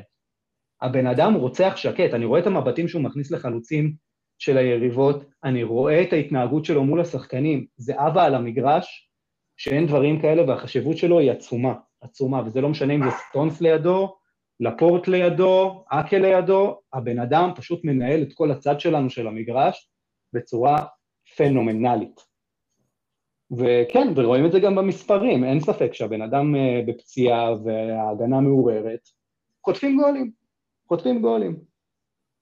אין מה לעשות. זה לגבי דיאז, ואקה שאתה אמרת שלדעתך הוא לא תחליף ראוי לקנסלו, אני אגיד שאקה הוא גניבה, אתם יודעים? שהחתמנו אותו ב-40 מיליון, מקבוצה שהרגע ירדה ליגה, אמרתי, what the fuck, מה אנחנו עושים? סליחה על השפה. מה אנחנו עושים לעזאזל? ופתאום הבן אדם הזה, אני אומר, בוא'נה, היום משלמים עליו גם את ה-65, והוא שווה את זה. זה שחקן שלא משנה איפה תשים אותו בקו ההגנה, בלם, מגן שמאלי, אם תנסה אותו גם כשוער, אני בטוח שהוא ייתן את כל כולו והוא יהיה אחלה. הוא לא יהיה הכי טוב בעולם בעמדה הזאת, אבל הוא יהיה שם בדיוק בשביל המטרה. וזה מדהים בעיניי. מדהים בעיניי, ובאמת התאהבתי בשחקן הזה בעונה האחרונה. בכלל, אני רואה את הרענון שאנחנו הולכים לעבור בקיץ, שישלים את התהליך של הקיץ הקודם. הרבה מאוד שחקנים שנמצאים היום, לדעתי לא יהיו, זה יהיה מקום לנוער לעלות, זה יהיה מקום לשחקנים הבאים לפרוץ, ואני מחכה, ליום הזה שאנחנו נפתח את ה-11 של סיטי, ואנחנו נקרא 2 שחקני בית, עוד 2 שחקני בית, בואו אנחנו בהרכב עם 7 שחקני בית, אני מחכה ליום הזה, ולא אכפת לי אם זה יגיע בגלל בען העברות, או בגלל שבאמת הכישרונות האלה כבר אצלנו בנוער, אני מחכה ליום הזה, כי זה יהיה היום שאני אוכל להגיד, בונה, אנחנו שם, סיימנו את התהליך, ואנחנו עכשיו בשיא שלנו. כי התהליך זה לא להביא אליפות, התהליך זה לא להביא את גביע אירופה לאלופות, לטעמי לפחות. לטעמי התהליך זה לבנות מועדון לשנים קדימה, וברגע שאתה בונה קבוצה ראשונה, שמבוססת על 6, 7, 8 שחקני בית שלך, שזה משהו מאוד נדיר, אתה שם, ואתה יכול להגיד שאתה בטופ של הטופ של הטופ של הטופ של הכדורגל, לא של אירופה, לא של העולם, של הכדורגל. ברגע שהשחקני בית שלך הם הטובים ביותר בעולם. ואני מחכה לזה מאוד. לא, כן, תכף זה גם, תראה, לגבי קנסלו, קודם כל הם בכלל רואים שהוא שחקן נהדר. הוא עשה, אגב, פפ הוא זה שפיתח אותו. לתפקיד הזה, להצלחה שלו, שהוא חייב לפפ המון. קפיץ אותו למקום שלו, אחד המגנים הטובים בעולם. אני אצטט את קנסלו, לא אני, הוא אמר, הוא התראיין לפני שבוע-שבועיים, והוא אמר, עזבת כי, הוא אמר, א', הוא אמר את המשפט הבא, אני בן אדם קשה, טיפוס בעייתי, הוא אמר על עצמו. אז כנראה שבאמת היה לו שם קצת קטעים בחדר הבשה, הוא התבטא ככה. והוא אמר, אני רציתי לשחק, ואני חושב שאני צריך לשחק לפני לואיס ואקה. הוא אמר את זה בצורה גלויה, ואומר, פפ לא חשב כמוני, ולכן, החלטתי לעזוב, אגב זה ברור לגמרי שהוא בישל את המעבר לביירן מהלך כל החודש, זה לא קרה פתאום, ברור שהוא ביקש מהסוכן שלו לדבר איתם וכולי, אבל זה לא דבר שקרה ב-48 שעות, זה קרה עם סכומים מדויקים להסכם, זה תהליך שנמשך כנראה עם מספר שבועות, אנחנו פשוט לא, אף אחד לא היה, התהליך הזה לא הודלף, אבל כנראה שהיה שם, ואני מסכים לגמרי מה שאני ואמר, מחליף פשוט לא היה אפשרי, זה לא ריאלי, לא היה שם שחקן לפרק, וצריך להתמודד עם הדבר הזה, עם הסגל שיש לך, אני מאוד מסכים, אני חושב שסיטי לא להחזיק שחקנים בכוח, לא היה טעם להחזיק אותו בכוח, כי יש לו חוזה עד סוף העונה, אולי היה משחק כמעט, וזה היה יוצר מצב רעיל, כמו שאני חושב שעשו נכון שנתנו לזינצ'נקו ולג'זוס ולסטרלינג להמשיך הלאה, זה היה אחרי שהם תרמו את תרומתם, ועשו את שלהם, המשיכו הלאה, זה בסדר גמור. רק חון הוא לא אפקטיבי בחלק ההתקפי יותר, בסגנון שקנסלו, אבל אקה הוא כן, במובן ההגנתי לפחות, השחקנים שפפ אוהב, לכן גם אנחנו מבינים מדוע פפ הביא אותו, כי הוא מאוד ורסטילי, הוא יכול לשחק הרבה תפקידים, ופפ אוהב שחקנים שיכולים לשחק הרבה תפקידים, ואקה הוא כזה, ובאמת, הוא עושה, גם הוא להזכיר לכם כמעט רגל בחוץ לכיוון צ'לסי, ופורח, ועושה עבודה יפה, והוא באמת מהיציבים יותר, יש לו חוסר יציבות בהגנה, זה לא חדש, הרבה פציעות, שוב פעם ג'ון סטונס נפצע, דיאש טבע פציעה מאוד מושכת, לפורט חזר מפציעות ורואים את זה, ודווקא אני חושב שרוב השערים שאנחנו סופגים זה יותר מרכז ההגנה מאשר דווקא המגן השמאלי. אני מקווה שזה יתייצב כרגע, אגב הקנג'י הוא בכלל סטיל גדול, יש לו גם משחקים פחות טובים. הרבה יותר גדול מהכאחד. אבל ב-14 מיליון יורו זה סטיל שחבל, אז מה? לגמרי. נכון, יש לו משחקים, יש לו נפילות, הוא שחקן חכם והוא מפתיע, ואני חושב שבהיבט הזה, גם לאדרסון לשנה פחות טובה, יש כל מיני דברים, אבל אנחנו בהחלט, אני חושב שכן, קנסלו זה אובדן, אבל צריך להתמודד איתו, האם הוא יחזור לסיטי? אני לא בטוח, אבל זה באמת גדול מאיתנו, יש פה הרבה, כמו שגם ניב אמר, הרבה גורמים ברקע, נראה, אולי, ובקיץ, אם הוא לא חוזר, אז בהחלט הקבוצה יכולה לחפש, ברכש מגן שמאלי משמעותי, ובקיץ הרבה יותר קל מאשר בינואר, וזה בסדר, הקבוצה לעשות את הדברים האלה, אני גם מסכים שיש מצב של רענון, זה גם טבעי, ראינו כבר השנה התחיל רענון, נכון? עזבו השחקנים שאמרנו והצטרפו הולנד ואלוורז, זה כבר סלב ראשון של רענון בתהליך הזה, בחלק של הקישור התקפה, אנחנו שוב צבועים בקיץ לסיפורי ברנרדו, אני חושב שאיר לא יישאר, אולי הוא יעזוב, יש לנו את גונדואן שמסיים חוזה לא בטוח, לא ממשיך, ולפורט שמתענד, יש פה כמה שחקנים שגם בגיל שלהם זאת מתקדמים, שכנראה יש מצב שהם יעזבו בשנה-שנתיים הקרובות, יכול להיות שיביאו אחרים במקומם, לגבי מה שאמר ניב, אני מסכים איתך עקרונית, הבעיה של 7 שחקני בית וכולי, אחת הבעיות של המועדונים הגדולים האלה, זה הדיבייט הפנימי, הקרב הפנימי הזה, הציפייה להביא תארים כאן ועכשיו.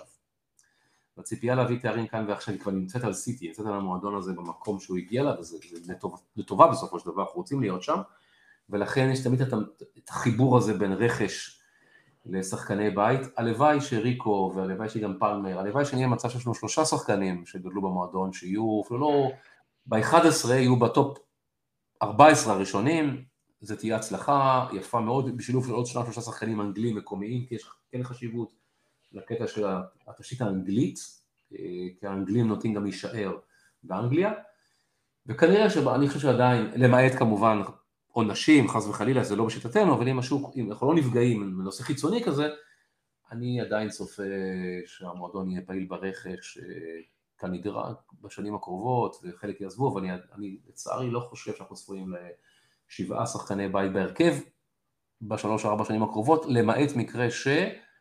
חס וחפלס, נענש. זה כבר גורם חיצוני שיכריח את זה. בהנחה שדבר כזה לא קורה, אם יהיו 3 שחקני בית הרכבת, זה יעשה גדול. כמובן, אני התייחסתי לנושא של 6-7 שחקני בית, רק אם נקבל עונש שלא נוכל להביא שחקנים. ברור שאם נוכל להיות פעילים בשוק העברות, אז הקבוצה תהיה פעילה שם, ותעשה את התהליך כמו שהיא רוצה, וכמו שהיא מצפה לעשות בקיץ הקרוב, ואפילו בקיץ הבא. לגבי הסגה של ברנרדו, וואו, אפשר לסיים עם זה כבר? זה הוא, לא? כמה? 3 שנים, 4 שנים? זה כל חלון יהיה. תראה, הוא דיבר גלויות, ברנרדו דיבר גלויות, מצד אחד האהבה שלו עשיתי, מצד שני הרצון שלו, הוא קורא זה להתחיל פרויקט חדש, בגיל שלו. אין שום בעיה? בין 28, נכון? משהו כזה? כן, משהו כזה. הוא בסיטי כבר כמה? 6 שנים, ברנרדו? עונה 6ית או 5ית? הוא הגיע בעונה השנייה של פפ, אחרי שהוא באת אותנו מליגת האלופות עם מונאקו. אז הוא משלים עונה 6ית אם ככה. אז תקופה משמעותית, ואני מניח שזה גם עניין כספי, אם מישהו ייתן לו הצעה משמעותית, וכנראה שהחלום שלו זה ספרד איפשהו, או באזור הזה, אז יש להניח שהוא ייקח אותה. פשוט בקיץ הקודם זה לא היה אפשרי, בגלל בעיות הפיננסיות של ברצלונה, אחרת כנראה שהוא היה שם. אוקיי. הוא שחקן נהדר, יאמר לזכותו שהוא משחק, הוא נותן כל כולו, אבל יש מצב, לכן אם, וגם גונדואן זה לא ברור, הוא מסיים חוזה וכולי, אז במצב כזה בהחלט, אם שחקנים כאלה יעזבו, ושחקנים משמעותיים מאוד, גונדואן דרך אגב, אני חושב שחקן נהדר, הלוואי שישאר עוד. הלוואי. אני חושב, אבל אם זה יקרה, אז חס וחלילה נראה רענון, אז אין ספק שנראה רענון משמעותי גם בקישור, חד משמעית. חד משמעית, אני חושב שהאמצע שלנו עם ברנרדו יחליט להישאר, הוא יהיה המנוע של הקבוצה באמצע, כאילו יש לנו מנועים מקדימה ויש לנו את דיאז מאחורה שמניעים כדור קדימה, אבל הוא לגמרי שחקן שיכול להשתלט על האמצע שלנו ולהוביל, אם הוא יחליט להישאר, ואם לא אז הוא נתן פה עונות נפלאות והאהבה אליו תישאר לנצח, אלא אם הוא יעבור ליונייטד. הוא אמר הוא רוצה פרויקט חדש מרגש, זה לא יכול להיות יונייטד. זכותו המלאה ואני מעודד אותו לקחת פרויקט כזה. אז בוא נעשה פרויקט חדש בסיטי, והוא יהיה הלב שלו, אין לי שום בעיה. השאלה זה אם סיטי מסתכלת עליו כמישהו שיכול להוביל את הפרויקט הבא, כשיש לה את פודן, כשיש לה את אהלנד, בוא. יש גם את הצרכים של המועדון. הוא חד משמעית יכול להיות לצידם בפרויקט הזה, כי הם לא משחקים על אותה עמדה. לצידם, אבל הוא יכול להיות המנוע של הפרויקט? אני לא בטוח. תזכרו, בסופו של דבר אתם יודעים, תזכרו, בסופו של דבר השחקן, ופה אני מאוד אוהב את הגישה של סיטי, זה השחקן, והוא פורטוגלי, כנראה שלא קל לו באנגליה, הוא התבטא בצורה גלויה, מזג האוויר, משפחה וכולי, זה דברים חשובים בחיים של אנשים, אנחנו שוכחים. אז כל הפורטוגלים של וולס מסתדרים. כן, אוהבים את זה, טוב להם. ואתם יודעים, זה... והוא שחקן לא, זה גם, אל תשכחו שגם ברנרדו שחקן שיש לו, רוצים אותו בספרד, רוצים אותו. לגמרי. לא, בניגוד לפורטוגלים של וולס, שחלקם לא רוצים בשום מקום חוץ מוולס, אז זה עולם אחר, לגמרי טוב, כמו שאמרנו, שחקן יקר, הוא תרם לקבוצה המון, זה לא ילקח ממנו, ואם הוא יחליט להמשיך הלאה, אנשים צריך לכבד את זה, כמובן צריך לקבל באותו סכום הוגן עבור ערכו, זה בסדר גמור, ולהביא מישהו אחר, זה החיים, זה בסדר גמור, ואולי, אתם יודעים, אולי עוד שחקן מהאקדמיה מקבל עוד דקות, ופודן שחוזר לעצמו וכו', וכן, וזה בסדר, זה לגמרי טבעי. לא קרס העולם כשג'זוס, אני זוכר שכן יבלו, כשג'זוס וסטרלינג עזבו, כמעט כתבו פה כתבי, אתם יודעים מה עשינו, והנה הגיעו הולנד ואלוורז, אני לא חושב. מתי החוזה של ברנרדו נגמר? נדמה לי עוד שנתיים, 2025. אז נוציא עליו את הסכום. זה לא יהיה פרי. זה לא איזושהי חתימה, אתה יודע, בחינם, זה יהיה כן, יקבלו 60-70 מיליון יורו, לא חשוב סכום מכובד, שהוא הגיוני, גם לא 100, אנשים חושבים שקבלו את ברנרדו 120-130, לא, זה לא יקרה כנראה. לא, זה כבר לא יהיה הסכומים שם. זה לא כי הוא כבר קרב לו. נכון. אבל שוב, סיטי לא קרא לה אסון כשג'זוס וסטרלינג עזבו, וברנו את אלנד ואלוורז, אם ברנרדו יעזור, אני מקווה שהוא יישאר. גם זה... אגב, עם אלוורז ליד אלנד נראינו מדהים במשחק האחרון. חייבים להגיד את זה, להזכיר את זה אפילו בקטנה, נראינו מדהים כשהם אחד ליד השני. צריך לפתוח ככה יותר. לגמרי, לגמרי. ילמד להשתמש באלנד יותר ויותר. זה גם בסדר, זה גם... אני חושב שגם אלנד יותר ויותר ילמד להסתדר עם השיטה של הקבוצה. נכון. זה תשמעו, אתה יודע, אנשים גם חסרי סבלנות. אני צוחק, אני אומר, תזכרו ששנים שחקנו בלי... חלוץ 9 אמיתי, הגיע 9 אמיתי, קודם כל זה שינוי, ואתם זוכרים תמיד את העונה הראשונה של כל שחקן אצל פפ, הבחור הפגיע 27 שערים בליגה, לבוא ולתת לו, להגיד שהוא לא מוצלח, בגלל שהוא החמיץ מול פורס, מול שער ריק, זה מגוחך. פה שהרגו את הקריירה לסטרלינג על החמצה מול יום. כן, 27 שערים בליגה בעונה הראשונה שלו, בקבוצה ששיחקה בלי 9 טבעי במשך 4 שנים כמעט, 3-4 שנים, וואלה, עכשיו גם סיטי צריכה ללמוד להפעיל את הולנד יותר, נכון, זה בסדר, זה תהליך, זה רק ילך להשתפר, אני ממש לא מודאג מזה, אני חושב שזה שיחוק ההבאה שלו, ואני מאמין שבעונה הבאה זה עוד יותר. חד משמעית. ובינתיים אם אנחנו, בואו נעבור לגריליש, אפקט עונה 2 נכנס לפעולה. זה בדיוק הדבר הבא שרציתי לדבר, אבל ניב תן בראש ואני אמשיך אותך. אני פשוט אומר, אני מסתכל במשחקים האחרונים, ואני תוהה לעצמי, אוקיי, שחקן שעלה 100 מיליון, בסוף סוף הוא מראה את הסחורה. יש לו כדורגל ברגליים שהוא לא הראה בעונה הראשונה, כמו הרבה שחקנים שנוחתים אצל פאי בעונה הראשונה. כשצריך להחזיק את הכדור, הוא עושה את זה. כשצריך להוציא את הפאולים החכמים, הוא עושה את זה. כשצריך למסור מהר, הוא עושה את זה. הבן אדם במשחקים האחרונים, באמת מדהים, שווה את כל הכסף ששפכו עליו, ואני כל כך שמח לראות את זה. הייתי מהראשונים שקטלו אותו, אגב, לא אהבתי את העברה הזאת בכלל. אמרתי כל העונה שעברה, שזה העברה שבושלה על ידי התקשורת האנגלית, במהלך היורו, שהם רצו כאילו, כל הזמן הריצו שמועות, עניינים, ולא יודע, ולמישהו נתפס גריליש לסיטי, ובגלל זה שפכנו עליו את הכסף, רגע לפני שמסי נהיה שחקן חופשי, ועכשיו כאילו אני מבין, למה החתימו אותו? זה מה שראו בו. השחקן שאנחנו רואים ב5 המשחקים האחרונים בערך, זה השחקן שסיטי חלמה, שהחתימה את גריליש ב100 מיליון יורו, וכל עוד החיבור שלו בצד שמאל עם השחקנים יישאר כמו שהוא עכשיו, הוא יתחיל להביא מספרים יותר יפים, הוא אף פעם לא היה שחקן של מספרים, חוץ מאיזו עונה אחת, אבל הוא יתחיל להביא מספרים יותר יפים, הוא יתחיל להסתדר יותר עם השחקנים שלידו, באמת, הוא יכול להיות גם כן אחד השחקנים המשמעותיים שלנו להמשך העונה, ואני רוצה לראות אותו יותר בהרכב. נכון, זה בעמדה של פודן, ולמרות שפודן יכול גם לשחק מימין, אני מבין, אבל... זה מדהים, זה מאוד טוב, אני חושב, במשחק האחרון. חד משמעית, בגלל זה אני אומר, אם גריליש בשמאל, פודן בימין, ויש לנו בשיטה שפפ המציא עכשיו את אלוורז ואלנד באמצע, מה שראינו במשחק האחרון, יכול להיות ככה כל העונה. יהיו נפילות פה ושם, אבל ככה אנחנו יכולים לראות כל העונה, וזה יכול להיות מדהים ממה שנשאר. לגמרי. מסכים איתך לגמרי, תכף אגב, תזכרו שגרילי שהגיע מביא לה עושה שם מה שהוא רוצה, נכון? אז הוא הגיע לסיטי, זה לוקח זמן, ללמוד כזה את הקבוצה, את השיטת משחק שלה, אתה כבר לא הסטאר שעושה מה שהוא רוצה וכולי, אז העונה ראשונה זה לגמרי הגיוני. מצד ש... הוא דריבלר נהדר, גם הוא קצת בצד שמאל, מה שעושה מחרוז מימין, ביכולת הטכנית האישית שלהם ובקילרים. אני חושב שהוא שחקן יותר מגוון ממחרוז. הוא צריך להבקיע, או מה שכן, מחרוז יודע להבקיע שערים יותר ממנו, זה גם למידה, מחרוז יודע to kill the ball, מה שנקרא, ולהבקיע. חד משמעית, קילר נהדר. להשתפר בקטע הזה. אגב, שניהם הם פחות השחקנים שמוצאים את הולנד, בגלל הדריבלינג שלהם, ופחות בכדורי הרוחב, ופחות פנימה, השחקנים שמוצאים את הולנד זה גונדו, זה קווין וזה פודן באופי, וקצת ברנרדו.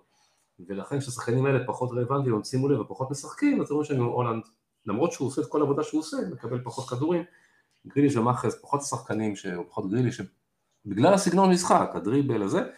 אני אוהב גם את האנגליות שלו, הוא עם דם ברגליים על הדשא, הוא גם שחקן קצת dirty, עם הרבה trash talk.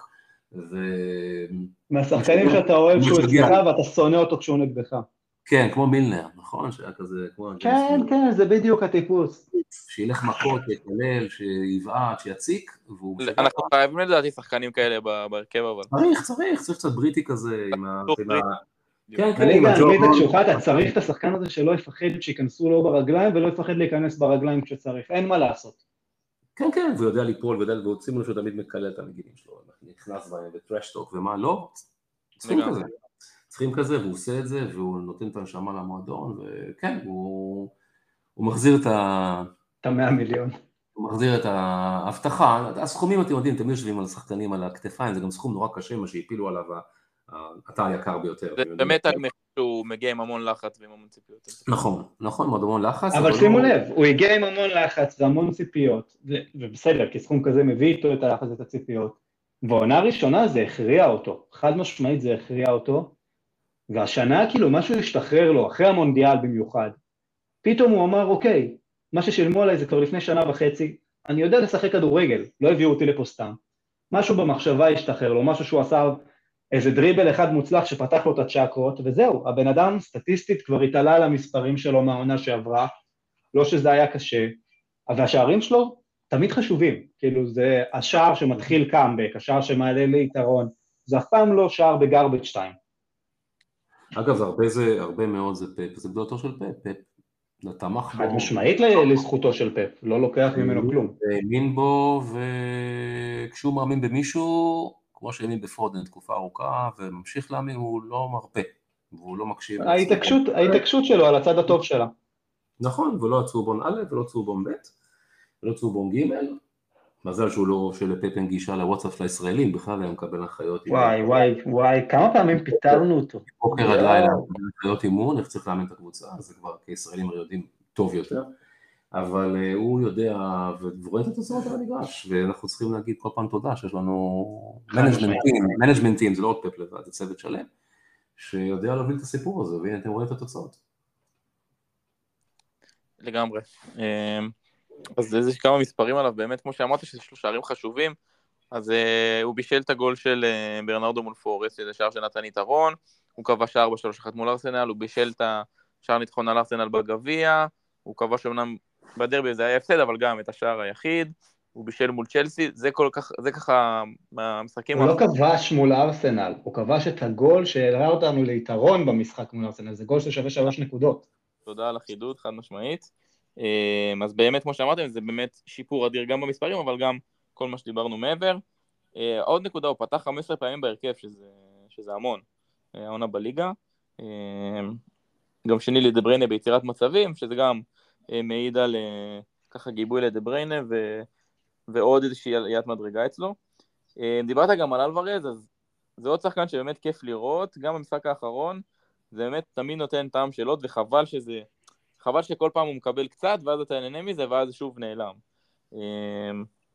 אז כבש צמד במשחק האחרון מול בורנמוט, ולדעתי פפ חייב להשתמש בו יותר, באמת הניסוי הזה עם 2 חלוצים, הוא מגוון והוא כן מעניין, אני חושב שהוא באמת תורם הרבה הרבה למשחק, גם פודן חזר לעצמו, קצת לאחרונה, במשחק הזה גם ב4-1 הוא גם כבש, גם בישל בהופעה, 200 במועדון שלו, בגיל כל כך צעיר זה באמת סמל עתידי והאגדה העתידית למועדון הזה. זה אני חושב שדיברנו מספיק על השחקנים שבאמת ככה בתקופה האחרונה יותר בולטים, וצריך להיעזר בהם, צריך שהם יעברו איזושהי יתד ויעזרו לנו לנסות להילחם על כל התארים. לפני שנסיים בואו נסתכל קצת על המשחקים הקרובים שיש לנו. יש לנו, קודם כל, המשחק הקרוב זה משחק גביע, ממש עוד יומיים, בגביע מול בריסטול סיטי בחוץ, כבר הודיעו שזה משחק בלי ור, אנחנו כמובן פייבוריטים, בריסטול זאת קבוצת, עם כל הכבוד, קבוצת אמצע טבלה בצ'מפיונשיפ, אני לא חושב שתהיה פה איזושהי הפתעה, גם למרות שאין את נוכחות הוור, זה ככה מבחינתי, לאחר מכן יש לנו שני משחקי ליגה, הראשון מול ניוקאסל בבית, שזה בעצם קוטע רצף של 4 משחקי חוץ רצופים, אז חוזרים לאתיחד, ומשחק חוץ מול פלאס בליגה, שני משחקים שהם מוקש, גם ניוקאסל, למרות שהיא לאחרונה בתקופה לא טובה, אבל קבוצה מפחידה, במיוחד מול סיטי, שגם קשה לנו לנצח אותה, וגם עוד משחק בסלאף פארק מול פלאס, שזה תמיד, תמיד, תמיד, תמיד קשה לסיטי שם, אז גם לא יהיה קל. ולאחר מכן, הפרק הבא שאני בא לדבר עליו, זה הגומלין שמינית גמר מול לייפציג, שכמו שאמרנו, התקיים שם המפגש הצפייה והאירוע השנתי, ומולדת 7 לארגון האוהדים, אז ככה זה עוטף את כל את אירוע הגומלין הזה, שמעבר למשחק עצמו, יש שם באמת חוויה נורא כיפית, ובאמת מבדרת של הארגון, מעבר למשחק עצמו, וכמובן גם המשחק עצמו מגיע עם חשיבות גדולה, אז אני חושב שהמפגש יהיה עוד יותר ככה מרתק, והציפייה והמתח של האוהדים והכל.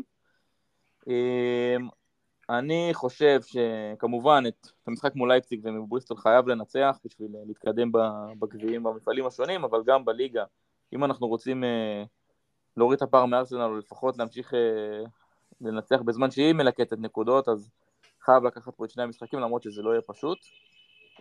מה דעתכם? נוציא כמה שיותר מהתקופה, מה4 המשחקים האלו, איך אתם רואים את זה?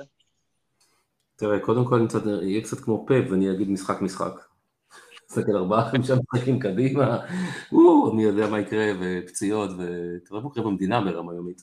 זה מורכב וקשה, אני חושב שזה משחק. אני נציין דרך אגב שיש לנו נציגות מכובדת של הארגון האוהדים גם בסלהרס פארק וגם במשחק מול לייפציג, אז אישית אני מקווה שעידן קדוש יחזור עם 3 נקודות מסלהרס פארק, עם החבר'ה שיהיו כאן, זה מגרש מאוד קשה, תמיד היה לסיטי. איזה לחץ שמת על הכתפיים של הילד. כן, כן, הוא חייב לי את זה, אתה יודע. קיבל כרטיס, אז לעבוד, אתה יודע.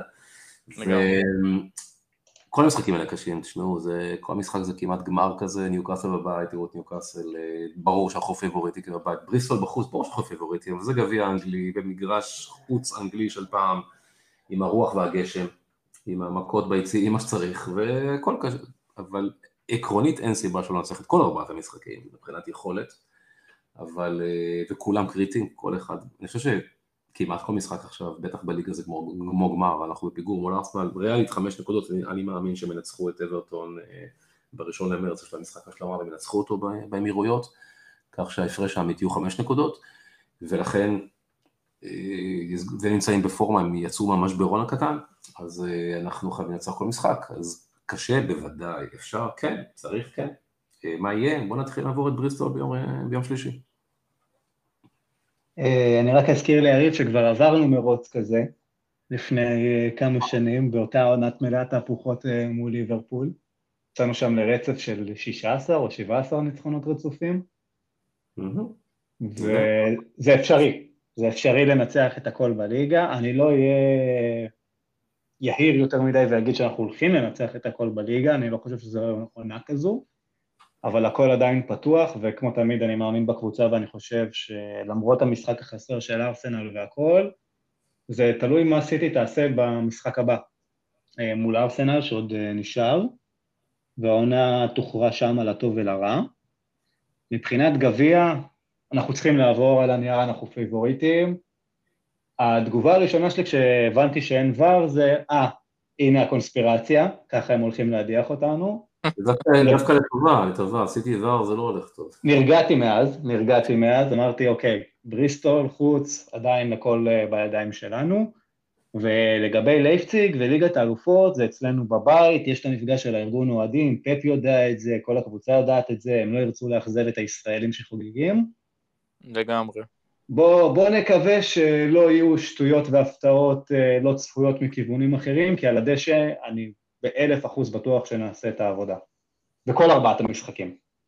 כן, נהיה כמו עודים סיטי טובים, נהיה אופטימיים שננצח את כל המשחקים, יהיה קשה בוודאי. קשה ברור, אבל מול קושי אנחנו יודעים להתעלות, וראה ערך המשחק במאי. אני רוצה לתת אנקדוטה שרציתי האמת לתת בהתחלה על יריב, ואני אגיד את זה לסיום. יאללה. בחודש מאי, במפגש של המחזור האחרון בליגה, דקה 60 היינו בפיגור 2-0, 65, היינו בפיגור 2-0, משהו כזה, ואני תופס את הראש, נשען שם על איזה עמוד, יריב יושב, גם הוא מבואס, בדיוק כמוני, מסתכל עליי, הוא אומר לי, טוב, מקסימום נהיה פה עונה הבאה. כאילו, הבן אדם, גם אני, גם הוא, היינו בטוחים שזהו, שזה גמור, שזה עבוד, לא חולפות שתי דקות מהמשפט הזה של יריב, ואנחנו מכניסים את הראשון ויוצאים מהמהפך המדהים שעשינו, אבל גם כשהיינו בפיגור 2-1 עד השוויון שם, אני לא בטוח בכלל מה קרה לי בדקות האלה, אבל יריב נכנס לאופטימיות אדירה. אני זוכר את זה, הוא אמר, זהו, התחלנו. עכשיו, מה פתאום? אתה מדבר שטויות, אין מצב שהם מנצחים, ואז פתאום 2-2, וגם אני כבר מתהפך שם, בטוח שזהו, שזה שלנו, והעולם שוב ורוד. אבל המשפט הזה של יריב, שהוא מצד אחד נורא נורא עצוב של, בסדר, איבדנו את זה, מצד שני, נהיה פה עונה הבאה, וזהו, זה רק בן אדם שהיה בהכי למטה עם הקבוצה, ומבין לאיפה הקבוצה הגיעה היום, יכול להגיד משפט כזה, כי אני, מהדור שלי, כולם שם כבר סוחטו, עוד פעם נפלנו, איזה ביתה בדלי, כמו שאנחנו אוהבים, כמו שאנחנו יודעים, אבל הוא יודע איפה הקבוצה כבר הייתה בעבר, ובסדר, הפסדת תואר אחד, לא קרה אסון, העולם לא נפל, קורה. וזה מה שרציתי להגיד בהתחלה, עם החיבור של האוהדים הוותיקים, הם חוו עם הקבוצה הזאת צרות הרבה יותר גדולות. הם יודעים להתבאס יותר טוב מאיתנו, הם יודעים להתבאס, הם חוו את כל הבאסות האלה. וצריך להכניס את זה לפרופורציה, ובזכות יריב אני נכנסתי באותו יום לפרופורציה, שאחר כך הפכה לאופוריה מדהימה, כי עשינו מהפך.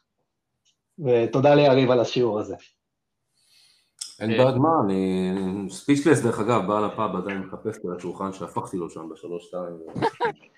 אני עדיין מחפש את כל הדברים שנפלו לי על הרצפה כשהתרסקנו שם בחיבוקים. כן, היה שם, זה... הזכיר לי 3-2 אחר. לא, בסדר, זה 3-2 שכולנו יודעים איפה היינו באותו יום, באותה שנייה, ומה שמענו באוזניים. כן. נגמר. אבל אין חוברים, זה רגעים נפלאים. כן, שיהיו רק רגעים כאלה, בלי התקפי לב אולי, אבל... למה? למה? התקפי לב זה חלק מהעניין וחלק מה... זה עשיתי, זה טיפיקל, תמיד דרך אגב, המשפט, היום זה לא שלנו אותו הרבה, אבל המשפט שהיה בדור שלנו שנקרא טיפיקל סיטי, אפרופו הליבות בגליזן, זה מגריקו, זה טיפיקל סיטי, אנחנו נדאג להחריב את זה. זה המשפט של האוהדים, וזה הטיפיקל סיטי, מתי אנחנו... מחריב את המאה הטוב שיש. בסדר, בדרך כלל אנחנו עושים את זה בעשור האחרון בליגת האלופות ולא בליגה. כן, אנחנו עדיין שמרנו על אפקטים כאלה בליגת האלופות, נכון, אז ליגת האלופות זה טיפיקל סיטי. גם מזה ניפטר, גם זה ילך למחר. ואז ניבט בדלי בגביע העולם למועדונים. זה לא נורא. זה באמת לא נורא. מתישהו זה, כן. טוב, אז אני חושב ש... זה זמן מצוין לסיים גם עם האנקדוטה על יריב, שבאמת נתן פה נקודת מבט מאוד מאוד מעניינת ומקצועית וחשובה. גם עבורי, למדתי כאן הרבה, גם על הפרשה, גם על מה שדיברנו בהתחלה, על הקהילה ועל הארגון והכל, אז ממש תודה יריב, וכמובן גם לך ניב, שתמיד נותן צבע מאוד מאוד מגוון לפודקאסט, אני בטוח שזה לא תהיה הפעם האחרונה שלך כאן. נזמין עוד, נבוא עוד. בטח. תודה רבה לך, אלון, על עצם זה שהערכת אותנו כמובן, אבל עצם המפעל הנהדר הזה של הפודקאסטים, זה התשיעי כבר, נכון? פרק 9, נכון מאוד. כל הכבוד. אני אומר פרק 10 תקליט באירוע. נכון, זה אפשרות, ואגב, אתה יודע, לא, זה עוד דבר, מה שאתה עושה, זה בדיוק מה שאנחנו מתכוונים בתוך הקהילה. הנה עוד פעילות מבורכת, יוזמה שלך, שלא אנחנו זה שיזמנו אותה, ותורמת לקהילת האוהדים, אנחנו כן הרבו דברים כאלה. אמן. אמן, באמת, ותודה לכם. ותירשמו ליום הולדת. זהו, אז זה מה שבאתי להגיד, ככה לפני שנסיים, אז יום הולדת 7 לארגון, אני אשים פה לינק בתיאור של הפרק, תירשמו, תגיעו, תירשמו לארגון כמובן, אני לא יודע אם זה אפשרי עדיין יריב, זה אפשרי עדיין להירשם לארגון השנה, שזה כבר מאוחר מדי. לארגון כבר לא, אבל להיות במעקב גם ברשתות, לארגון והכל, וגם להירשם לעונה הבאה, מי שעדיין לא הספיק. מקסימום נהיה פה גם עונה הבאה, מי שלא הספיק להירשם. זה שיעור שיריב לימד אותנו. יופי של משפט, אהבתי. וזהו, אז שוב תודה ליריב ולניב, באמת, אנחנו כנראה נעשה איזה משהו מיוחד ככה באירוע השנתי, נראיין קצת אנשים, נשמע סיפורים, נאחד הכל לאיזה פרק מגניב, זהו, אז שוב תודה לכם, ויאללה, נתראה בפרק הבא, תודה. נתראה בפרק הבא. תודה רבה. ביי ביי.